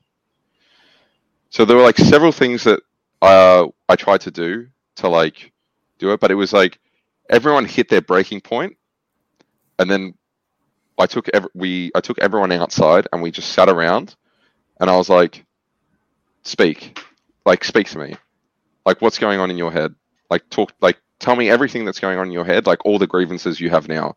And we And went you, around and you we never did that before up until this point. No, no, no. I we'd had like honest dialogue with each other, but it was always it was not honest because it was always under the guise of optimism. because you guys were winning. Yeah. Yeah. Right? But it's So like that's not that's not honest, then, is it? That's they're no, literally. it's it's not. It's not, right? But that but then but then as you were saying, like the foundation was incorrect. Like Mm. I wasn't confident or like maybe I didn't display enough honesty in terms of criticism earlier on in the season. Whatever it was, like I, I actually yeah, it, you can you can trace it back to the beginning and like how it wasn't as strong as it should have been. And then eventually we did we had that talk, like things improved a little bit, but it was we needed to do it wasn't enough. I remember and then and then the actual one of the turning points that we had was we watched like this Dota 2 documentary about like I can't remember the guy's name, but like the guy that won the back to back TI cups, um, and how he like was in it for years, overcame adversity, whatever, whatever, whatever. Sometimes you just need like a, a good story or whatever to to unite you and remember why you're doing it and to give you perspective. And I think that's what they got watching it. And the other thing was that we all did it together, so they all had this shared reflection of themselves on the screen, and they all saw. If they couldn't verbalize it, they saw the insecurities and everything displayed reflected in themselves together watching a documentary and then that bonded for you guys together. gave them perspective that's the key thing there is that you always think like sitting back, every other team's all sunshine and rainbows, right? It's like they beat us, they're Mm. better us. That means they must not have all the problems we have. actually no once No. you realize they do, and it's sometimes even worse. Like I mean, I mean, I mean, again, looking at us Dire Wolves, Curtis. I mean, we were just a mess. We were just a band aid solution after band aid solution, right? But we're still Mm. winning, right? We're undefeated for like two and- years. and players get in their heads all the time. It's like, Yep. this guy slurps this sloop. Go back to your analogy. I still Yeah. hate that. That affects Scrim somehow, you know, because this Yeah. guy's annoying me more than someone else, which Yeah. is super interesting that you bring that up. It's like not until you realize other people have the same problems you have, you're Mm. like it's like a weight's lifted off your shoulder. It's like, well, Well, I've but got oh yeah the same amount of. But then I feel like this whole thing kind of comes down to like, and this is like my whole. This is where things get messy to me because what is you got to bring it back to the goal. What do Mm. you what, what's your what's your goal as a coach? Is it to get the best possible results in that split or in that year, or is it to actually value that that player's or that team's performance over the long run? Because sometimes, and as we know, you do those quote unquote conflict sessions or I mean, honest you, you dialogue, can't whatever it is. on them, right? They're, they're like a, a an they're a ocean. crutch yeah they are. No, but they They're not- open up a whole can of worms sometimes. Yeah, they do. Like, Hmm. They which is why lot of going oh yeah which is why going into split two though it was like because these are these are the things that have been building up for the whole split it's why going into the second split i had like um every couple of weeks like i w- we would like actively check in like with one another. As like a as, as a as a preemptive kind of thing. Um and I, I would or like in the one-on-ones i'd say talk to me like so they, would- in the one-on-ones it would not only be like the the stuff that we want to focus on to get you a better player. I was like tell me the grievances you have with people now. I was like what's pissing you off? Are you pissed off? Like is everything fine? Um like you like and then and then it's whether or not they trust you enough to open up to you A question: Do you Hmm. feel like this is even this is even worth doing? Because like I mean, I've done this. I mean, I had done. Yep. this. I've done both sides. I've done the let's just pretend we're all sunshine and rainbows when we all fucking hate each other. yeah. Um, literally like Focus hatred. like literally just the game. We don't care about anything else. I don't give a, yeah, I don't even care about you. I just want to win, and Yeah. I will do whatever it takes to win. Or do we want to like really, you know, let's let's focus on building actual relationships and like, okay, in order to get into this, because a lot of the time, what happens is that, um, the way players interpret it, in my experience, was, oh, Simon here is telling me I can be honest about everything, and the first thing that pops into mind, fuck, I hate it when you do that. I- They'll say it to another, I, I fucking hate it when like you do this, this and it's something that's so minuscule that the Mm. player feels personally attacked Mm, and it's like why am i why are you talking about what i eat for breakfast? Or why are you talking about the way i sit on my chair or the way i talk when like you're just losing lane every scrim? You know Yeah. like it, it just becomes like this like it's like why even bring it up? Like Yeah. is there a point in which you've you've thought to yourself where we have we would have had better results if we had never brought this up? Has this ever- has this been a thought that has ever come to your mind kind of like the can of worms I will thing. say I will say that I preface it by I will I will like when we did have the talk I did set some parameters to it. It wasn't a say anything you want. wasn't like I say Say anything. All right. it wasn't a say it wasn't a say anything you want. It was a right like within reason. he's I'm like tell me tell me your thoughts about like why why you think we're we're losing every game. Right. I was like, I like the, the questions that I throw to them, I've specifically tailored so that you're within guidelines, That's better. right? That's better. Yeah. Yeah, Okay, that makes sense. Yeah. Um, because I'm sure you've had this. uh, Oh, you've had- yeah. In your time in order, right? You um and Chiefs and you would have had plenty of these experiences yourself. Yeah. Actually, and, and this actually leads me to one of my favorite. This is what I was waiting for. This one specific question was, what was your toughest lesson as a as a coach?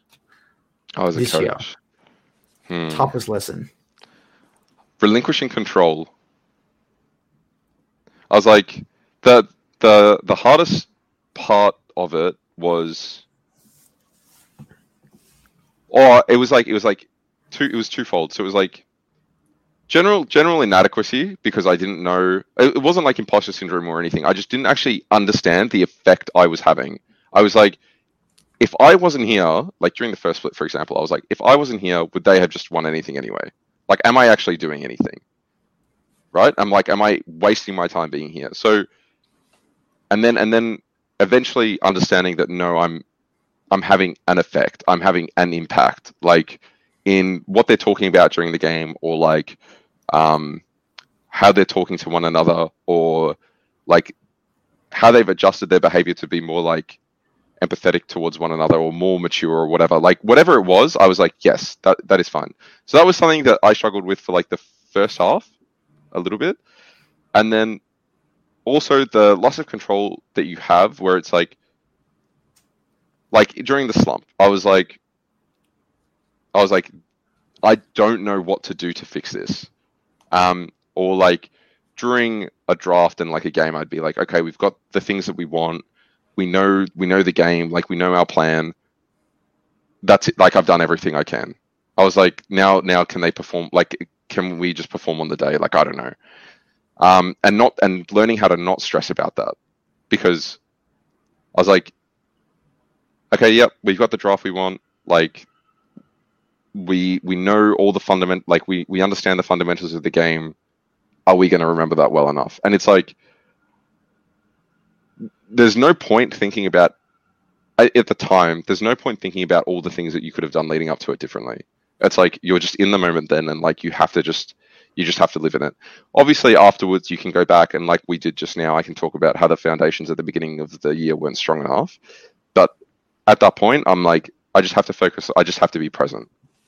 Hmm. That was that's that's very difficult because I do tend to overanalyze like quite quite a bit, like the implications of things in the past leading to things in the future and stuff like that. And sometimes it's just you just need to be present, and that was something that I struggled with a, a fair bit as well at the beginning, as especially. Right. Um, and I'm sure you've also had the opportunity to play a lot of EU solo queue. Mm. What's your Mm. what's your experiences with EU solo queue coming from OS? Um. So during during so actually when I got there it was pretty good. I was like, but I also had this thing where I was like, I need to prove that I'm still decent at the game so that they can see my rank and then you know not like Mm. actually take what I say is relatively. Was that Challenger? Were you expecting a Challenger, Grandmaster? I Like, got what- I got I got Grandmaster, Hmm.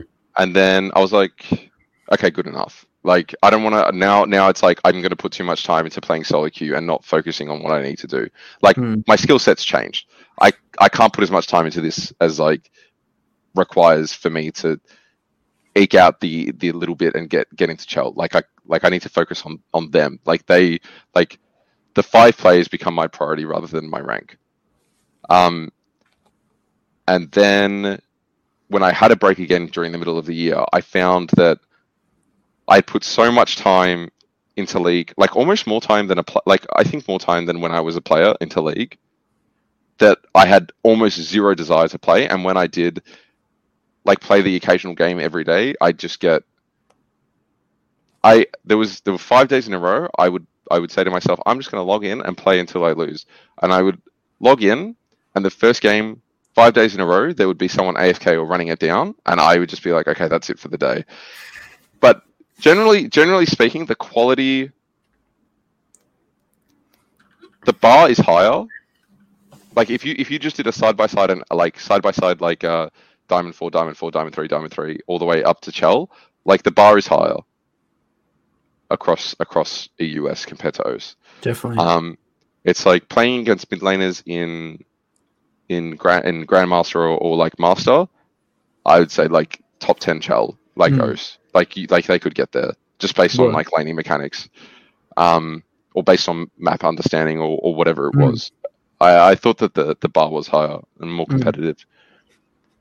Not yeah, matchmaking was like very fickle for whatever reason over there. It was like challenges would be placed with like diamond ones, eh, like something something went Right. haywire. But like generally speaking, eh, the the level of competition was like better than ours. Yeah. Speaking of O solo queue now, this is what I've been thinking a bit about since the all the NA rosters have been coming out. Um, if we think back to our time, so right now in LCS, um, FBI, Raes, this is like the you know the AD carries. I mean, Destiny um, and Lost was actually even potentially considered for an LCS position. Um, at the end of the day, we all came from the same. So we played all the same time, and this is when we were really good, right? Yep. Okay, so let's let's just think about that. Literally from O's, like these, at the end of the day, these players, even King, Calvin, number one academy, Fudge, okay, you brain mm. solo queue. We all were in the same environment in our little island in Os in Australia, and somehow, I mean, let's get into the reasons. Why is it that they're taking NA NA LCS spots? I mean, and now we're talking about NA solo queue versus O solo queue and versus EU, right? Is Mm. NA just that significantly worse? I mean, you've played on NA a bit, haven't you, Simon? When you Mhm. went to Yep. I mean, how interesting is that? Is that OS is literally there's a lot of players who got their start in O solo queue, and it's and you. I mean, even you just said it right there, Sam. O solo queue's not well, bad in, in comparable to EU, but they're getting LCS positions. Hmm. Um. Or are they all just anomalies? Is it just? But No, no, no. They're not. They're not. They're not anomalies. It's like there's just an there's just an elite class of players on every server, and it's like you the elite level that you have on OS is just much smaller compared to EUS. Just the Like- amount of Yeah, the amount the amount of very very talented players in EU is just so much higher than OS, and it's like all these players across the world. It's like at this elite level, like you you like obviously there's there's rankings amongst them as well, but like to break into it, it's like you only have a fraction of the population in each server, and it's and it's like these these top like 10 15 players in OS are good enough to compete in the NALCS. Like they are. It's just it's just like it's it's just understanding concepts and like understanding the competitive environment there and, and like the pace at which they play is the only thing they need to learn. Like for the most part, like their wave their wave understanding and everything like that is pretty much on par. Um, and that also comes down to like the availability of tools that you have now as well. So, um, like ProView, which hasn't actually come back in, but like that, that I think that went a long way to addressing a lot of the. If you knew how to implement stuff from it, that went a long way to addressing like a lot of imbalances between like pro players in regions. I think ProView was insane. I, I like. I think it's one of the best. How do you use ProView? Um, dip between a player, like as when I was a player, or like Yeah, when you were a player. Uh, so I would look at depending it depended on the part of the game that I thought that I was lacking in. So if I thought my laning was bad with a specific champion or whatever, then I would go and just like copy paste what somebody else was doing into into like my own gameplay. I actually think I struggled a lot towards like the end of my playing career with like the identity that I had because I I didn't know what was good anymore. I had a lot of like self doubt. Um, but something that I f- could always do was just copy another player, um, and like just adopt how they thought about the game and just have that, like, Hmm. for a game. Um, and so yeah, laning phase. I looked at like there was a point where I thought that what we were doing around securing farm on a side lane was pretty bad. So I would look at how I would look at how like when the mid laner would go catch side waves or like and what's what um how they would play around the fog or like how support jungle would like create a buffer zone for them to be able to farm in safely or stuff like that. Um, so trying to understand concepts without necessarily verbalizing them was a, was like the same like generally my whole career, but that's basically what I was getting from ProView. Right. And Yeah. coach, you said coach, and you asked whether it- between you as a player how you use it and a coach, how do you use it now? Um, now I just look about how they utilize fog. Um, and th- this might, I don't know if this sounds like ridiculous or whatever, but like I, when I was coaching, like, and Joey, Joey, I kind of saw it from Joey as well, uh, YoungBuck, is that, have you guys ever read Sun Tzu's Art of War? Like I, like Curtis, you have, right? Mhm, Yeah, because yeah. I remember we've spoken about it, and I, I, I Mhm. don't know if you have, Nathan haven't, But- no. it's like there's so many concepts when when you when you legitimately like break it down and everything Mm. and i because i think we've actually had this conversation before that like you can apply in league um and so what i tried to do when i was watching ProView as a coach was apply rather than rather than like going into it trying to just learn things try and look like and, and just looking at like the mid laner and watch him walk around and like see everything that he's doing. Rather watch it from kind of like a holistic view and the patterns across the games that like these players that were at a higher level like all the teams that these teams that were at a higher level were doing and see like whether or not across like a whole bunch of games you can get it from replays as well but it's just nice to see like from a player's perspective um, the patterns across the games. And then like why why are these patterns effective? And why aren't oh like why aren't these patterns effective? Like could Mhm. you could i could i like pinpoint almost like a pattern over over like gameplay that leads to you losing a game Mm. or winning a game or whatever and seeing and seeing what kind of concepts you can just draw out of that um fog fog was something that i was looking at a lot and like implied pressure I always used to talk about our jungler like uh, Schrodinger's jungler. Like if he if you don't know where he is, everyone has to play like he's everywhere. For example, Mhm. or you all disrespect him simultaneously, and it's it's it's about like it's like do you respect? Are you a team that's going to respect the jungler, or are you a team that's just going to not respect the jungler? But you all have to be aligned on that, and it's like, um, and the implied pressure that that brings, and and and everything like that. So that was kind of cool watching ProView for those reasons as well, like the players and how they respond to fog. What do you think made the best teams the best teams at Worlds this year? Like, what did Damwon do better than everybody else? Um, I first of all, I didn't think that Suning. It was I, I thought Suning were really interesting because I even going into the finals didn't rate them that highly. I like I don't I don't know why, but like I just thought a lot of the stuff that they did was very like there was almost the like the way that they played almost had no finesse. It was like it was like they just brute forced a lot of things and it just seemed to work out a lot more of the time than than it didn't. Um, and with Damwon, it was like whatever force was behind Damwon, whether it was the players or the coaching staff or a combination, it was like they had completely deconstructed the meta. And it was like, and the way, and the way that like they had answers to things that other teams were doing was a team was something that no other team had. So, uh, like, going up against Suning and like the Akali pick, or sorry, G two and like the Akali pick that was pretty prominent before finals, I think. And like Akali just seemed to be like the champion. If the player was feeling it on the day, like the champion looked really, really good.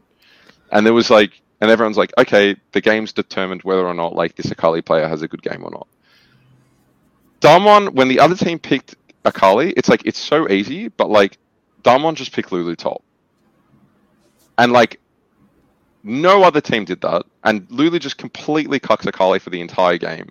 And then and then the way that they were playing it around like G2's creativity was so relentless. It was like do you guys remember that play that Caps had in like that top rush where he was looking to pick off a jungler and Showmaker's just sitting at the tier one? Like I don't know if you guys like this is this is kind of like what I it was they were so incredibly calculated with their next move or what they they always knew what the enemy team was going to be doing. Hmm. It's like the general understanding. I think it's like the general understanding and the way they deconstructed the meta was better than any other team at the tournament. Because sometimes the I think Dopa said uh, in his post he said something about how the best team at Worlds isn't necessarily the best, most skilled players. It's their ability to have yeah they're the the best in that meta, the best at Mm. thriving or figuring out the meta first. Because it was the same for us at Dire Wolves. The reason the biggest reason we got stomped internationally, it actually was very rarely individual skill. Like yes, Hmm. there was an element of that, but when we came to international, we weren't equipped with the skills to be able to adapt or cr- or create a meta, or even create or adapt to the meta, or, or, or create our identity within the meta. What happened? we Go into scrims, we'd be like, oh shit, what we played in O's doesn't work anymore, and everyone just goes starts going haywire. I'm trying to figure out, okay, all the Well, strong just reacting constantly, right? It's like, okay, so it's scrim number one. This beat us. Let's try this now. React. Scrim number three. Mm. Okay, you know, we maybe we won. That worked. It's just like you're basically just reacting to just reacting, and you can't not, you're not react. coming up again. I Yep. mean, maybe that's just confidence for D, D, you know, Mm. being the number one team in Korea. Yeah, I but like, so so then then it's a question of like, what is what is a meta? Like, what is meta, right? And it's like, how do you, how do you how do you define it? And it's like, is it the thing that just works best in the game at the current time? Is that is that the meta? What's because- most effective tactics available? Yeah, but the game, like if you if you played on this patch or like Mm. on on on the world's patch for like a year, like do you think that the meta would be com- like would shift considerably? I think it would. Yeah. Yeah. Yeah, There's always Because- a counter because- to counter and the counter to yeah, counter. because it, it's just going to be continuously evolving, Mm. and it's like, so Damwon just understand the game more.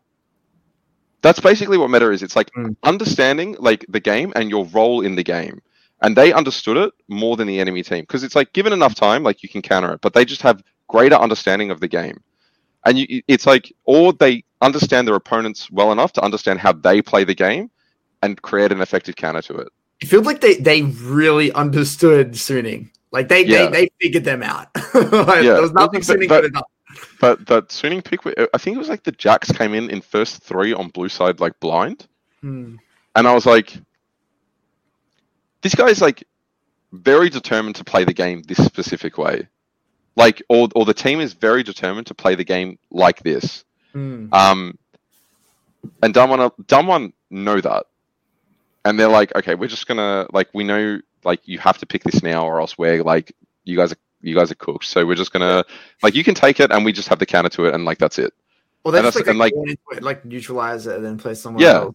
Yeah, it's it's like they they understand their opponents and they understand the game to a better level than anyone else in the tournament. It's a very cop out answer because you can say that about almost every single team that's won worlds, but that's what that's what wins you worlds. It's like FPX versus G2 last year is like we all thought going into it that G2 were going to win. Oh, I did. I don't know about you guys, but Yeah, I really thought that G2 Just, we're yeah. going to win win that and then fpx prove that they just understand g2 or they understand the meta more than g2 does and that's it Do you, do you feel like I actually disagree that they understood the meta? I, I what I believe is or have They better were- game understanding well, I, I believe that yeah they had the, uh, they had a deeper understanding of what won games, but I think more specifically they had a much clearer identity as a team. Mm, Like so, you know how you said this age a while ago in this in this video in this podcast, you were saying how you want to get okay if if you want to be predictable to your teammates. Yep. So this is my philosophy with coaching. My philosophy in coaching is my keywords alignment. Mm, Okay. My, my entire goal as a coach is to, I have two goals. I want to bring about alignment with all five players. So my Yeah. job is through in every review, I want to ask questions or um, figure out ways to get players seeing the same things or at least understand why they made those decisions. Now, so alignment is my word. And then the other part of that with my coaching is my goal is to maximize and juice the amount of learning out of every single game mm-hmm. because over the course of the long run, if you're getting 80% of the learning out of a game comparatively to 60% or 50% of the learning, which is, you know, obviously I'm just throwing arbitrary numbers here, which we're never going to be able to know comparatively to another team through having high quality review, high quality discussion, better quality questions asked, more efficient reviews, we are going to be better or improve at a much faster rate. And it's, it's, um, exponential. Like you get better and then you get better at getting better. And then you, like you're getting uh, better at a higher proportion mm. of what you were before in a way. I'm not articulating. no, no that. no no no that that makes sense yeah Yeah. Um, and then Like a snowball effect. It's like well, it just being aligned helps everything. Your scrims, your reviews, Mm. your game stage. exactly.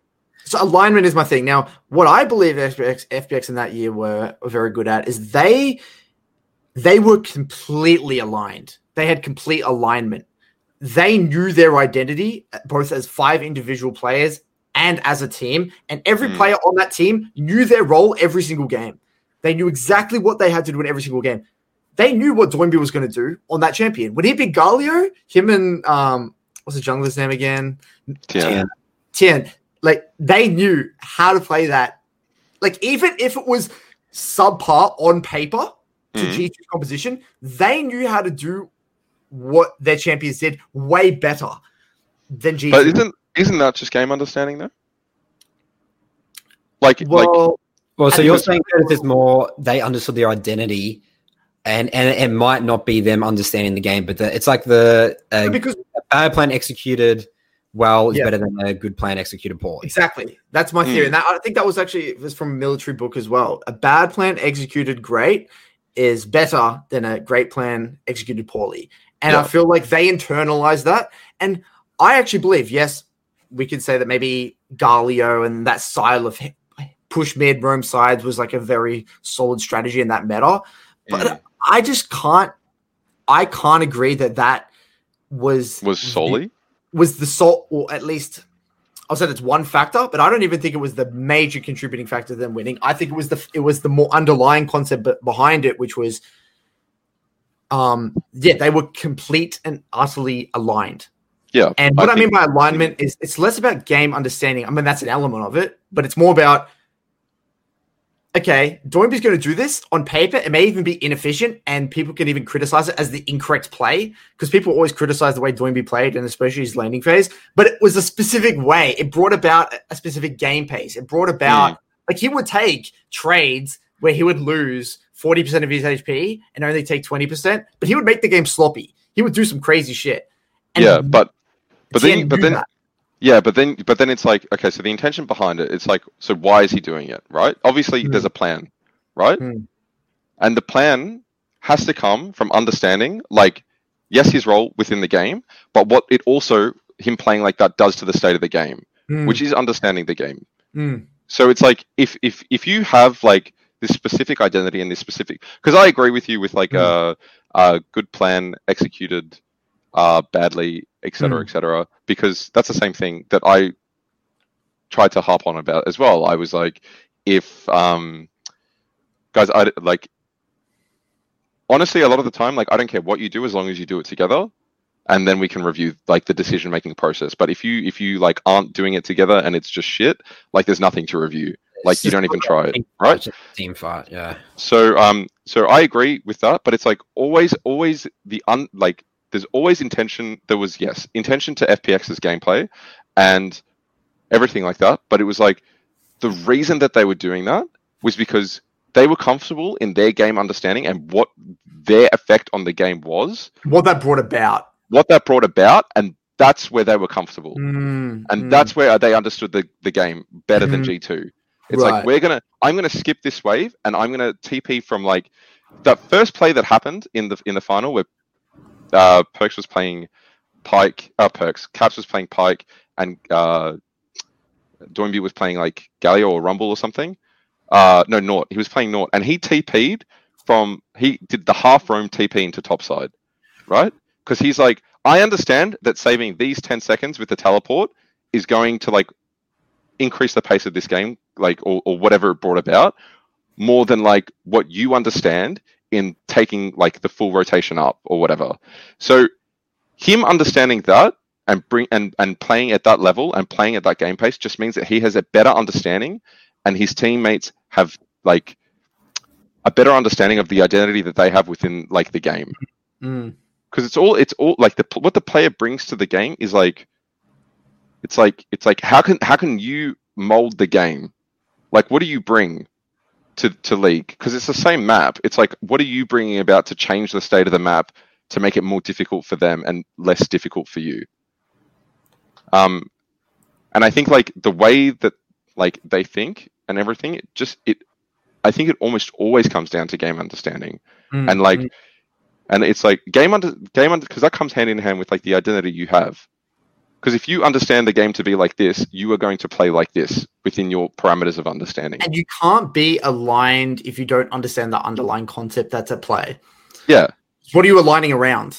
There has to be Yeah, like exactly. a- it, it has to be something it's like we yeah if we want to like get this it's like it's like how far ahead can we think? It's like we want to be able to contest like this second raptor camp. So if we throw off and like force the jungler to catch top then we get a reset and we're at jungle like we're at this camp on respawn and he's in base or something Mhm. like that so we're going to take the dive top force him to respond and then blah blah blah blah blah it's like maybe that's reading too much into it but Mhm. like they also they've done it they've played at that level or like they play at that pace so often that they more often than not know like the consequences of their actions whereas like it's up to g2 to determine the game at their own pace which they failed to do in the finals So you know how we're talking a lot here about like team identity, and I Yeah. remember earlier on you were talking about, um, you know, this player's identity. You know, you have an identity as a player, whether it's uh, you're talking about strengths of the play. One of the first things you tried to do on your team was you said you said something about identifying strengths or identifying Mm. how Was it- people play like how like people play. where where people like it's like you can you can see like by how vocal people are or how often like they take aggressive trades or whatever it's like you can you can kind of like get an idea for how people want to play the game and like that's their strength how they want to play the game So, how is there a point in which you're a coach and you see a Mm. player and you're like, Mm. okay, we may have success playing this way, but it's just not going to last. At some point, the Yeah. meta's going to shift, and like, say, let's take a mid laner for example. Let's just take Power of Evil. This is Yeah. why I'm actually a big critic of Power of Evil. Right? I yes, he may be an amazing mage player. He can be the amazing Mm. Orianna, Syndra, Azir, great. But at some point, aren't you just capped as a pro player? Where like you come up at some point, yes, you may win NA, but you're going to come up against like Caps, you're going to come up against Knight or Rookie or one of these players, and they're going to whip out an Akali. They're going to play Irelia mid. They can play Yasuo Gragas. They're going to play LeBlanc, whatever they're going to, an Ekko. Mm. Do you feel like the game has evolved to a point where you can't afford to be one dimensional? You can't afford to have like a style. You can't afford to like uh, like remember Sharon. Sharon used to talk to me about this. Is he doesn't believe in styles Mm. and he was inspired by Bruce Lee and stuff like that. There's, there's a thing is like styles. You're going to be able to adapt, and like the game is too. It evolves at such a fast pace that your job, your job as a professional player, is to adapt. What are your thoughts on this uh, for players nowadays? I think that I think that it has to do a lot with so so I think we've already established based on everything that we've spoken about that like knowledge doesn't equate to like gameplay, right? Or, or, or it's like so I I feel like I have a pretty strong understanding of the game, but I probably won't hit challenger again, right? Like I don't have the drive, I don't have the time. There's there's other there's other elements, that, other factors I would say work. say out. you couldn't. I think you could hit EU and Challenger if you put the time and effort. Maybe, but that, that's definitely not happening. So the other the other thing is that when we talk about like Power of Evil, for example, do you think that he um he doesn't understand how to play or how to pressure or how to influence the game well enough as an assassin to warrant him putting time like to in his own mind to for him to warrant time putting into learning like that more. Like or what it brings or whatever. Do you think that he thinks like and this this is because this is an old way of thinking like this like having a style in the game and not being not being able to like pull out the right champion for the right moment and stuff like that. Is his understanding of how to play the game as an assassin just not up to par? Or does because when he plays against one right he seems to understand the capabilities of it of what the assassins can do he seems to understand that like if I walk into this top lane, like I'm going to lose the one on one, or like this is what an assassin brings to a tank fight and stuff like that. But he seems to be able to navigate it from the mage's perspective. So is it is it an understanding thing, or is it a or is it is he uncomfortable? Is he uncomfortable in that position? Like, does he have to think more about the game and the implications of like what he's playing and how to affect the game as an assassin rather than a mage? Because that's interesting. Because I don't know. it's got to be he's uncomfortable. I mean, that's. I Yeah. mean, I mean, at the end of the day, again, there's a time and a, I mean, maybe he's so confident in his being able to just win lane versus like an assassin, even as like a, a mage, that Mm. Feels like there's no need to. But I mean, I mean, it's it's it's Well, proven that you are limited as a team. But but maybe he's uncomfortable. I mean, he has to be uncomfortable because He's, he's definitely uncomfortable, but the way I this is the way I view it. This is a, this is my this is a somewhat pessimistic way of viewing it. But uh, the way I'm viewing it, I don't know him personally. He is he knows that it's a risk. Let's just say he, he spends an entire off season well, Oh, yeah, trying to redefine himself. his money and his his livelihood, right? Yeah. Yeah, Yeah. so view that. Imagine being in his position. You're in a good spot. You're valued in the NALCS. You, you know, you're seen as a decent mid laner. You have a clear identity. What what's what's worked in the past? You know, it's it, it's going to most likely work again. I Hmm. think he's comfortable where he is as his current identity. He Yeah. knows that he could maybe push his, push himself and like in the offseason spend like three months just completely only playing like you know Ekko and Zed, whatever it is, and like completely redefine himself as a player. But it's like, well, that's going to come at a cost. I might lose my confidence. Mm. I might, you know, I might not even just want to put myself through those three months. I could just be better at the champs I already play, whatever it is. Um, I, I, Mm. to be honest, that's where I think it is, and that's actually why I'm the biggest critic because I think if you want to win worlds, I don't think you can be that sort of player. Yeah, I I don't- agree with you. I think that like what you're talking about is the transition between dream to career.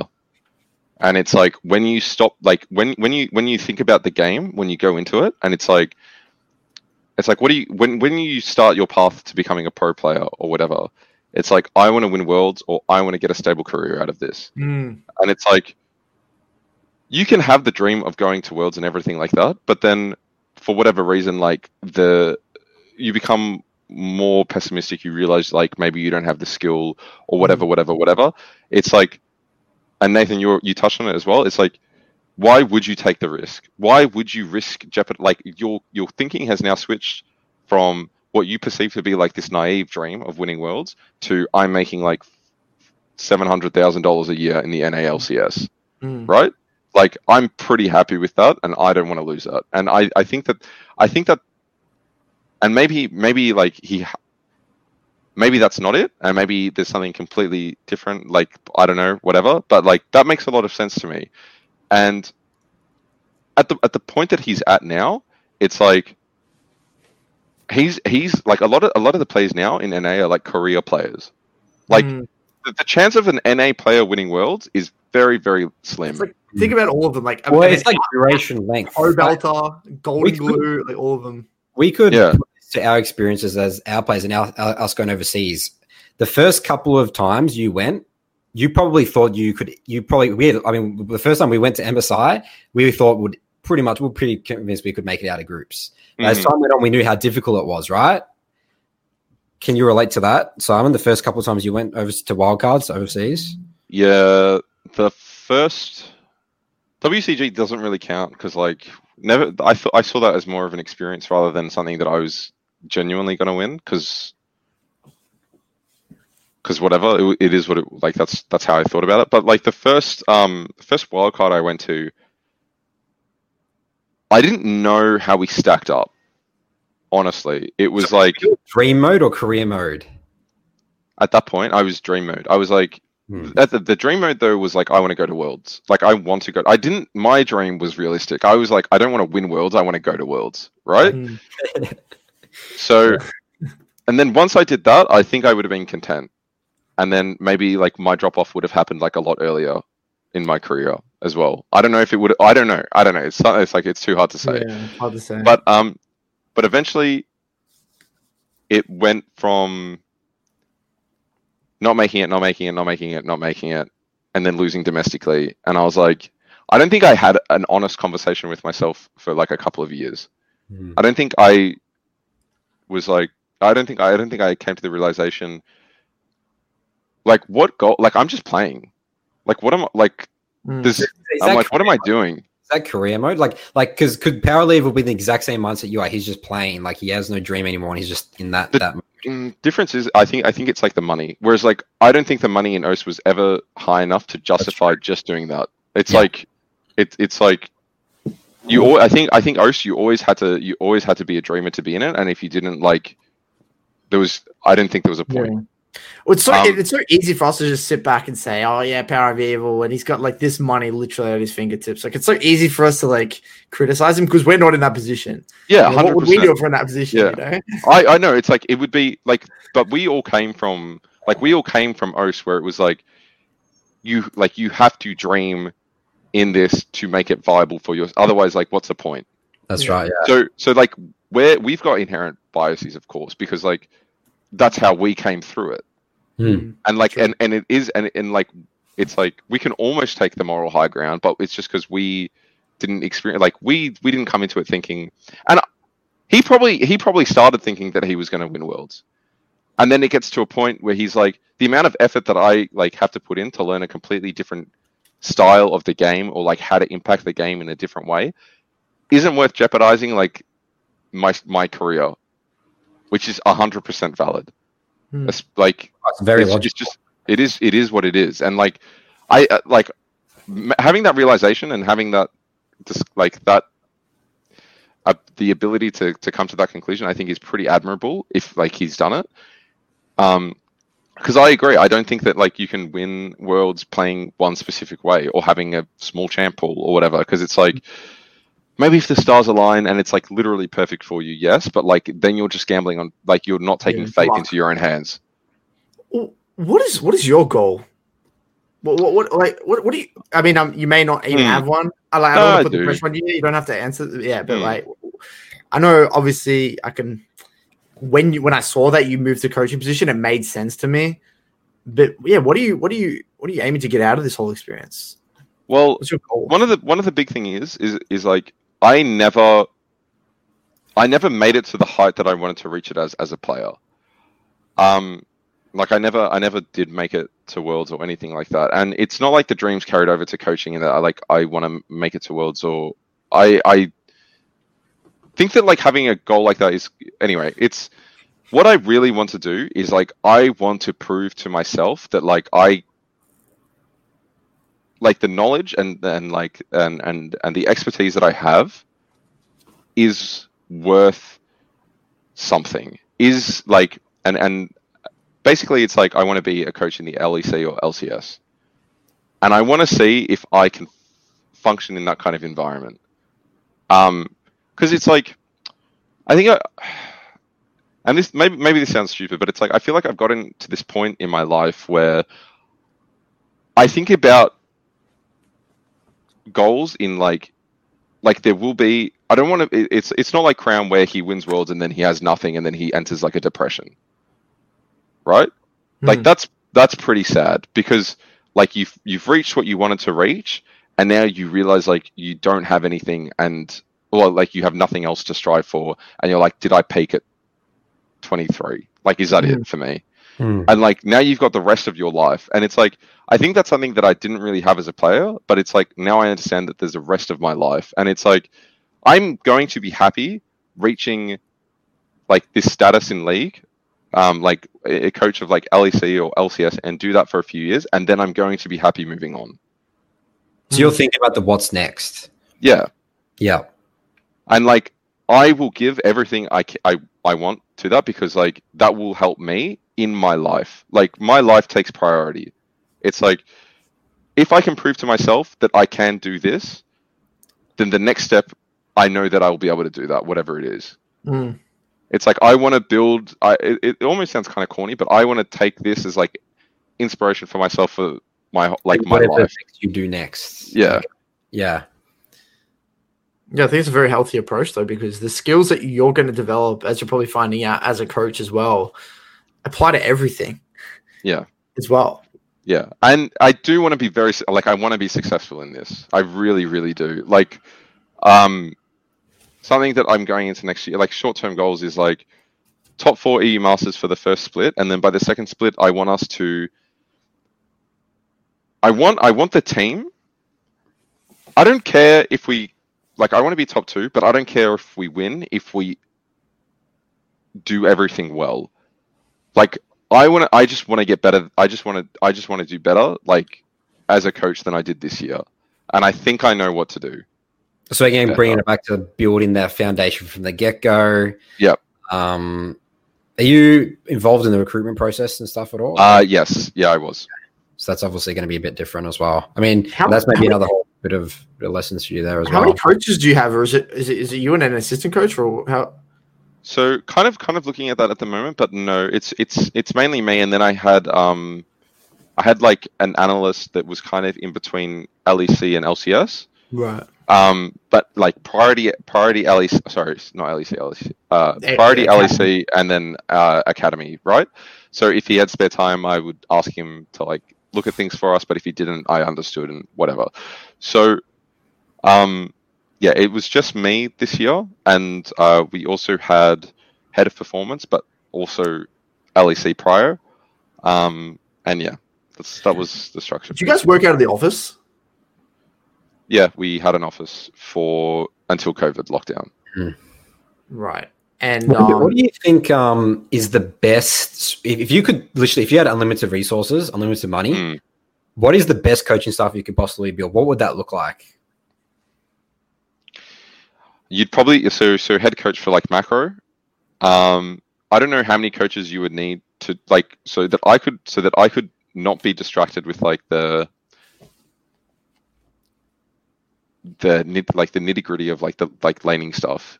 Uh, so like I could just continuously focus on like pushing ourselves like ebb and flow, but like maybe like one or two like uh laning styled coaches, uh, one or two analysts, uh, an assistant coach as well. So you'd have a team of like six or seven, six, I think, um, and that would probably be the most ideal setup. Do you think it's necessary to have a positional coach for every single role? You said one or two for lanes. I think I think a lot of I think a lot of the skills that you get from lanes can be transferred across. So like I I like top top and mid for example have very similar like the matchups change depending on the length of the lane, but the way that you control the waves and stuff like that is kind of similar. Um,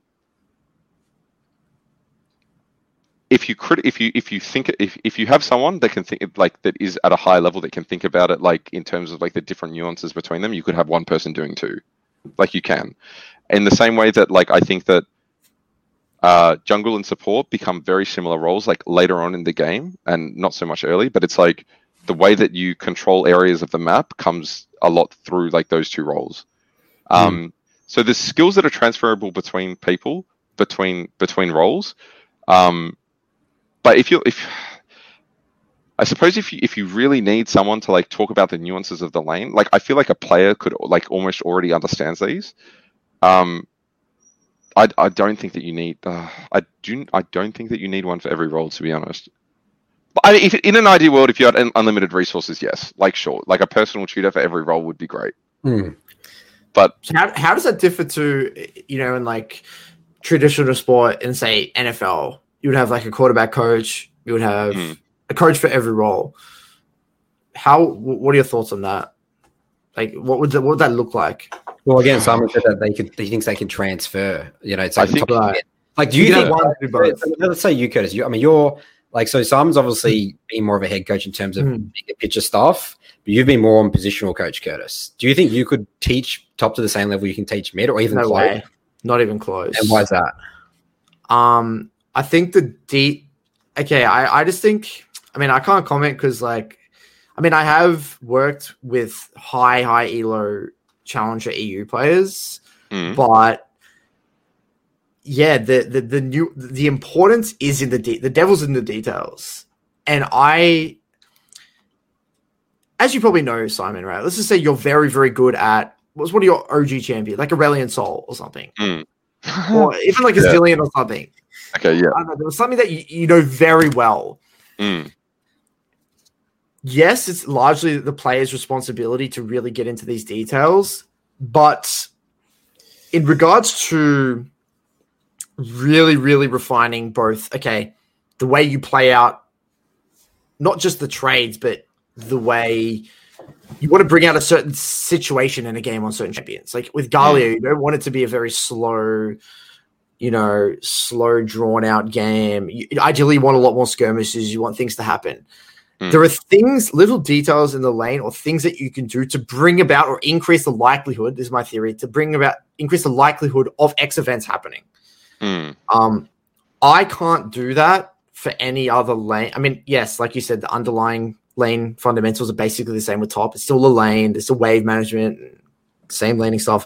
But I don't know the matchups well enough and the champions in detail enough to give really actionable, specific f- coaching for a top lane at, at the highest level. Yes, I could probably do that for a diamond or master Mhm. demon grandmother, but when it comes to like the elite, if I don't know those little details, it's very difficult for me. Now there there are different ways to coach. Like I can ask better quality questions and allow them to figure it out themselves. There's, there's that style of coaching as well. Just in my own experiences, um, understanding the matchups to a granular level and and and this understanding the exact game pace of that champion once given the champions in the game, how that champion translate leads, the minute details in team fights and skirmishing, the way all these little things, um, I think pay dividends, and I think that adds consistency to your gameplay.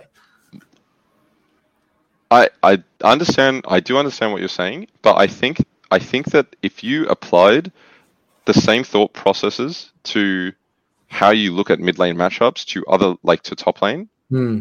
I think you'd find that you can actually do that. If you so so the the the, the problem I think that the thing that I disagree with with what you're saying Mm, mm. is that then you're putting a finite cap on like your coach because matchups will change all the time and it's like depending depending on like item builds depending on like on maybe something gets like i don't know whatever right like Yep. something a skill gets slightly reworked and the Totally. matchup changes or whatever right you're now now unless unless the coach is playing at a sim like that kind of level as well where they're learning and being able to um impart like Yes, they have to be. right yeah it's like if they're playing at that level then why aren't they like they like the thing uh, coaching I, I always thought coaching was more about like as you said like alignment Mm. conceptualizing things etc cetera, etc cetera, rather than like being able to actually pound for pound just demonstrate like what like uh, um what's supposed to happen in the matchup because you can do it like yourself you can replicate Mm. it as well i i think that like th- like being able to understand like your example with Galio, like increasing game pace, for example, it's like there are champions on top lane that want to increase game pace as well. And what you do as Galio, you can almost do in the same way in, in top lane. It's Okay. like it's like those that's what I mean by the Concepts are the skills. same. Yeah, the concepts are the same. The way to achieve it, the way to achieve it is different, but you can you can put that on like you can you can talk about that with the players Mm. because it's like you want it's like how you can give the question to the player. How do you want to increase the pace of like how do you want to create more opportunities to impact jungle? Mm. right? Like what do you need to do to the wave to do that? To think about a champion that you do that on and apply it to this champion. Mm. and it's like i think that's what i'm talking about by the transferable skills from Right. be- between the lanes. Rather than like the the the mechanical details which i think like l- get lost through the game's evolution because the Irelia, like the like for like Irelia Fiora matchup, isn't the same now as it was like in season whatever, because the champions have both been changed. So it's like I don't think that you can expect the coaches to go learn the nuances of the matchup to the same level, like to this like exactly the same level as the players. It's like what the coach is trying, what the what I think like the coach should be doing in a in a positional thing, in a positional uh, coaching position, is saying like, okay, Fiora wants to like try and keep the other person in the lane for as long as possible. This person wants to get out from the lane as long as possible. In this other matchup where like this thing is similar, that like we can talk about that. How can you apply it to this? How can we how can we problem solve this together? That's kind of like how I look at positional coaching Right. more so than like the full the full detail of it, I suppose. I- I still can't see how apply a, a, a positional coach could understand that many matchups, even to the level you're talking about between top and mid. I, Right. I still can't see it because, like, Yeah. think about Fiora. Okay, think about a top lane champion pool. Let's say across the Mm. season they play ten champions, maybe across an entire season to a pretty high level. Yep. Maybe too much, maybe even too much. But let's just say Fiora, there's all the Fiora matchups, Camille, Irelia, On, there's a Carly matchup, site, whatever it is. Mhm. There's a, ha- I mean, the identity, sometimes the identity of your champion sh- has to shift completely in those matchups, or the conditions you're trying to bring about for X champion. It's, you don't even have to push the pace of the game. There's some games Yeah. where I'm playing Prince of Fate and I don't even have to push the pace of the game. I'm completely fine. And I think what you're saying is right. I think a positional coach could still do, still get good results. Mm. But I'm saying to the next level. I'm saying what what is it going to look like in 20 years from now? What what what are the positional coaches in 20 years from now going to be doing? And, and for, for for me, like I'm trying to see this because obviously I'm biased because like I, Mm. I'm a mid lane coach, and obviously I'm Yep. not working at pro level, so and I don't even have any vested interest in this. So I'm trying to be as objective as possible, but. I'm trying to think. Okay, in 20 years from now, let's this game is going to be incredibly advanced. It's evolving. Mm. There's going to be new concepts. If I'm earning 350 grand a year as a professional mid laner, Hmm. if I want a positional coach, I want someone who I don't have to explain to them the way these matchups go. I don't want to have to explain to them all these things about these matchups. Like, I want them to come in and already be at a pretty high level. Yes, they may not be able to beat me in a one for one, but I want them to, to be like, play devil's advocate 24 7 on my perception of the way this matchup is meant to be played out. And yes, you could probably do that as someone who doesn't really understand the intricacies, but wouldn't it be better if we're just talking Yeah. about optimizing here? Wouldn't it be better? Imagine if you to have Fantiks next to you when back in 20, 2017, if Fantiks was your positional coach and helped you as your, your personal mid lane coach. Mm. How much better would you have been if he had the skills of a coach, both in terms of translating information, asking high quality questions, and had that granular understanding of the matchups? I no no no. I, yeah, I I see what you're saying, and like I yeah, I I do see what you're saying. I think that like. Let me let me try. I'll I'll rephrase and, Mm. and adjust kind of like my previous Mm, thought. Then, I think that you could have someone that could learn a role, like that could learn two roles. right. right? So I think that if you decided for whatever like whatever reason that you wanted to also coach top Mhm. and you invested time into doing that, I think that you could do I think that you could do you could be you could do both solo lanes, Definitely, yeah. right? So I think what I'm so because you already understand what a solo lane looks like, the barrier to entry for understanding another solo lane isn't as high as say you're coming from like another position. If you're gonna like, if I'm gonna like AD carry or jungle, like it's a whole different ball game. Yes, it's a whole different thing. Like the the thing that I struggled with the most in the one on ones this year was jungle, probably, which is hmm. interesting because like I worked with jungle like the most in my career, but I found it. I found mid very easy to do one on ones with. Uh, I found top very easy to do one on ones with. Support also relatively easy, and then jungle AD I were the hardest two for me. Um, and I I think that when yeah, I'm just saying that because you already have a fundamental understanding of of one-on-one matchups and like general tendencies that happen in one-on-one lanes that you if you wanted to could learn top and become a dual role coach. I think that you have the ability to become an expert in two because Right. then because then then it's also like it's not just it's not just about it's not just about you in the lane it's not just about like bringing about xyz um creating gameplays or slowing down gameplays or whatever. But it's also like how that fits into the overall draft of the team because you always have to bring it back to the team stuff because it's not just it's not just you. Mhm. it's like how does that fit into the overall objective of what the team comp wants to achieve? And then you can talk about the nuances like how do you match up with a jungler versus their jungler like blah blah blah blah blah and go down the list. But you you can make like you can make it almost as complex as you want it to be depending on the player that you're coaching. Mm. It's like what what is your, does, is your does your does your player like thrive off of understanding the intricacies or do they work better when you give them a general idea of like how they should interact with the lane depending on their jungler Mm. it's like yeah or like do you want to play for like this first dragon because it changes like how you play the lane it's like Mm. do you want to create a slow push for this or like what is the objective of the game also within like and how does your laning reflect that Mm. and then that's also something that like you can because no like it's like because no one knows it's like it's like as as a head coach like i would talk to the positional coaches about how i want like specific things to be implemented because matchups don't exist in isolation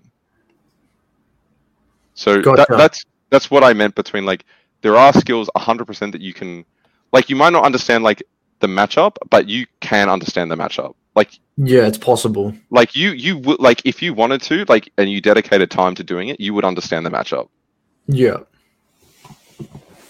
Gotcha. Yeah, this is something I mean, I'm just exploring it. I don't know. I don't have the answer. but like if you if you if you like i like you can go both ways like you can have someone for every single role like that that's perfectly that's perfectly reasonable um That'd be Yeah, a I- massive yeah. task though. That like thinking that thinking about that. Imagine the task of being a head coach, then having like five positional coaches. That'd be fucking insane. i know Yeah, It's make sure they're talking the way you want them to be talking That's- to. How does that that's- affect the bigger picture? How does that affect the influence? How does it affect the culture, the team environment? yeah Yeah, yeah, I I know, mean, it's right? something we need. We need. I mean, it would be super interesting just to see the way coaching because it's so new. Hmm. It's so. It's just coaching in esports is just at like fetus level. Literally, just only just started. Like, I mean, think about where coaching was in 2016. It's like ba- basically non-existent. Yep. You know, of, of at least very, very surface level, and it's only just started to really become a, the norm. You know, season six, season seven, and where we are now. I mean, there are so many question marks, but it always fascinates me. It's like, holy shit, what what is it going to look like in 10, Yeah. 20 years from now? Talk about Simon, the next stage of um, you know, you still think about the next stage of your life and stuff like that. Could that be in twenty years' time? Could you be a coach for twenty years? Like I, yeah, I very well could be. Could say Like maybe, like it's like the only reason that I can't conceptualize it at the moment is because like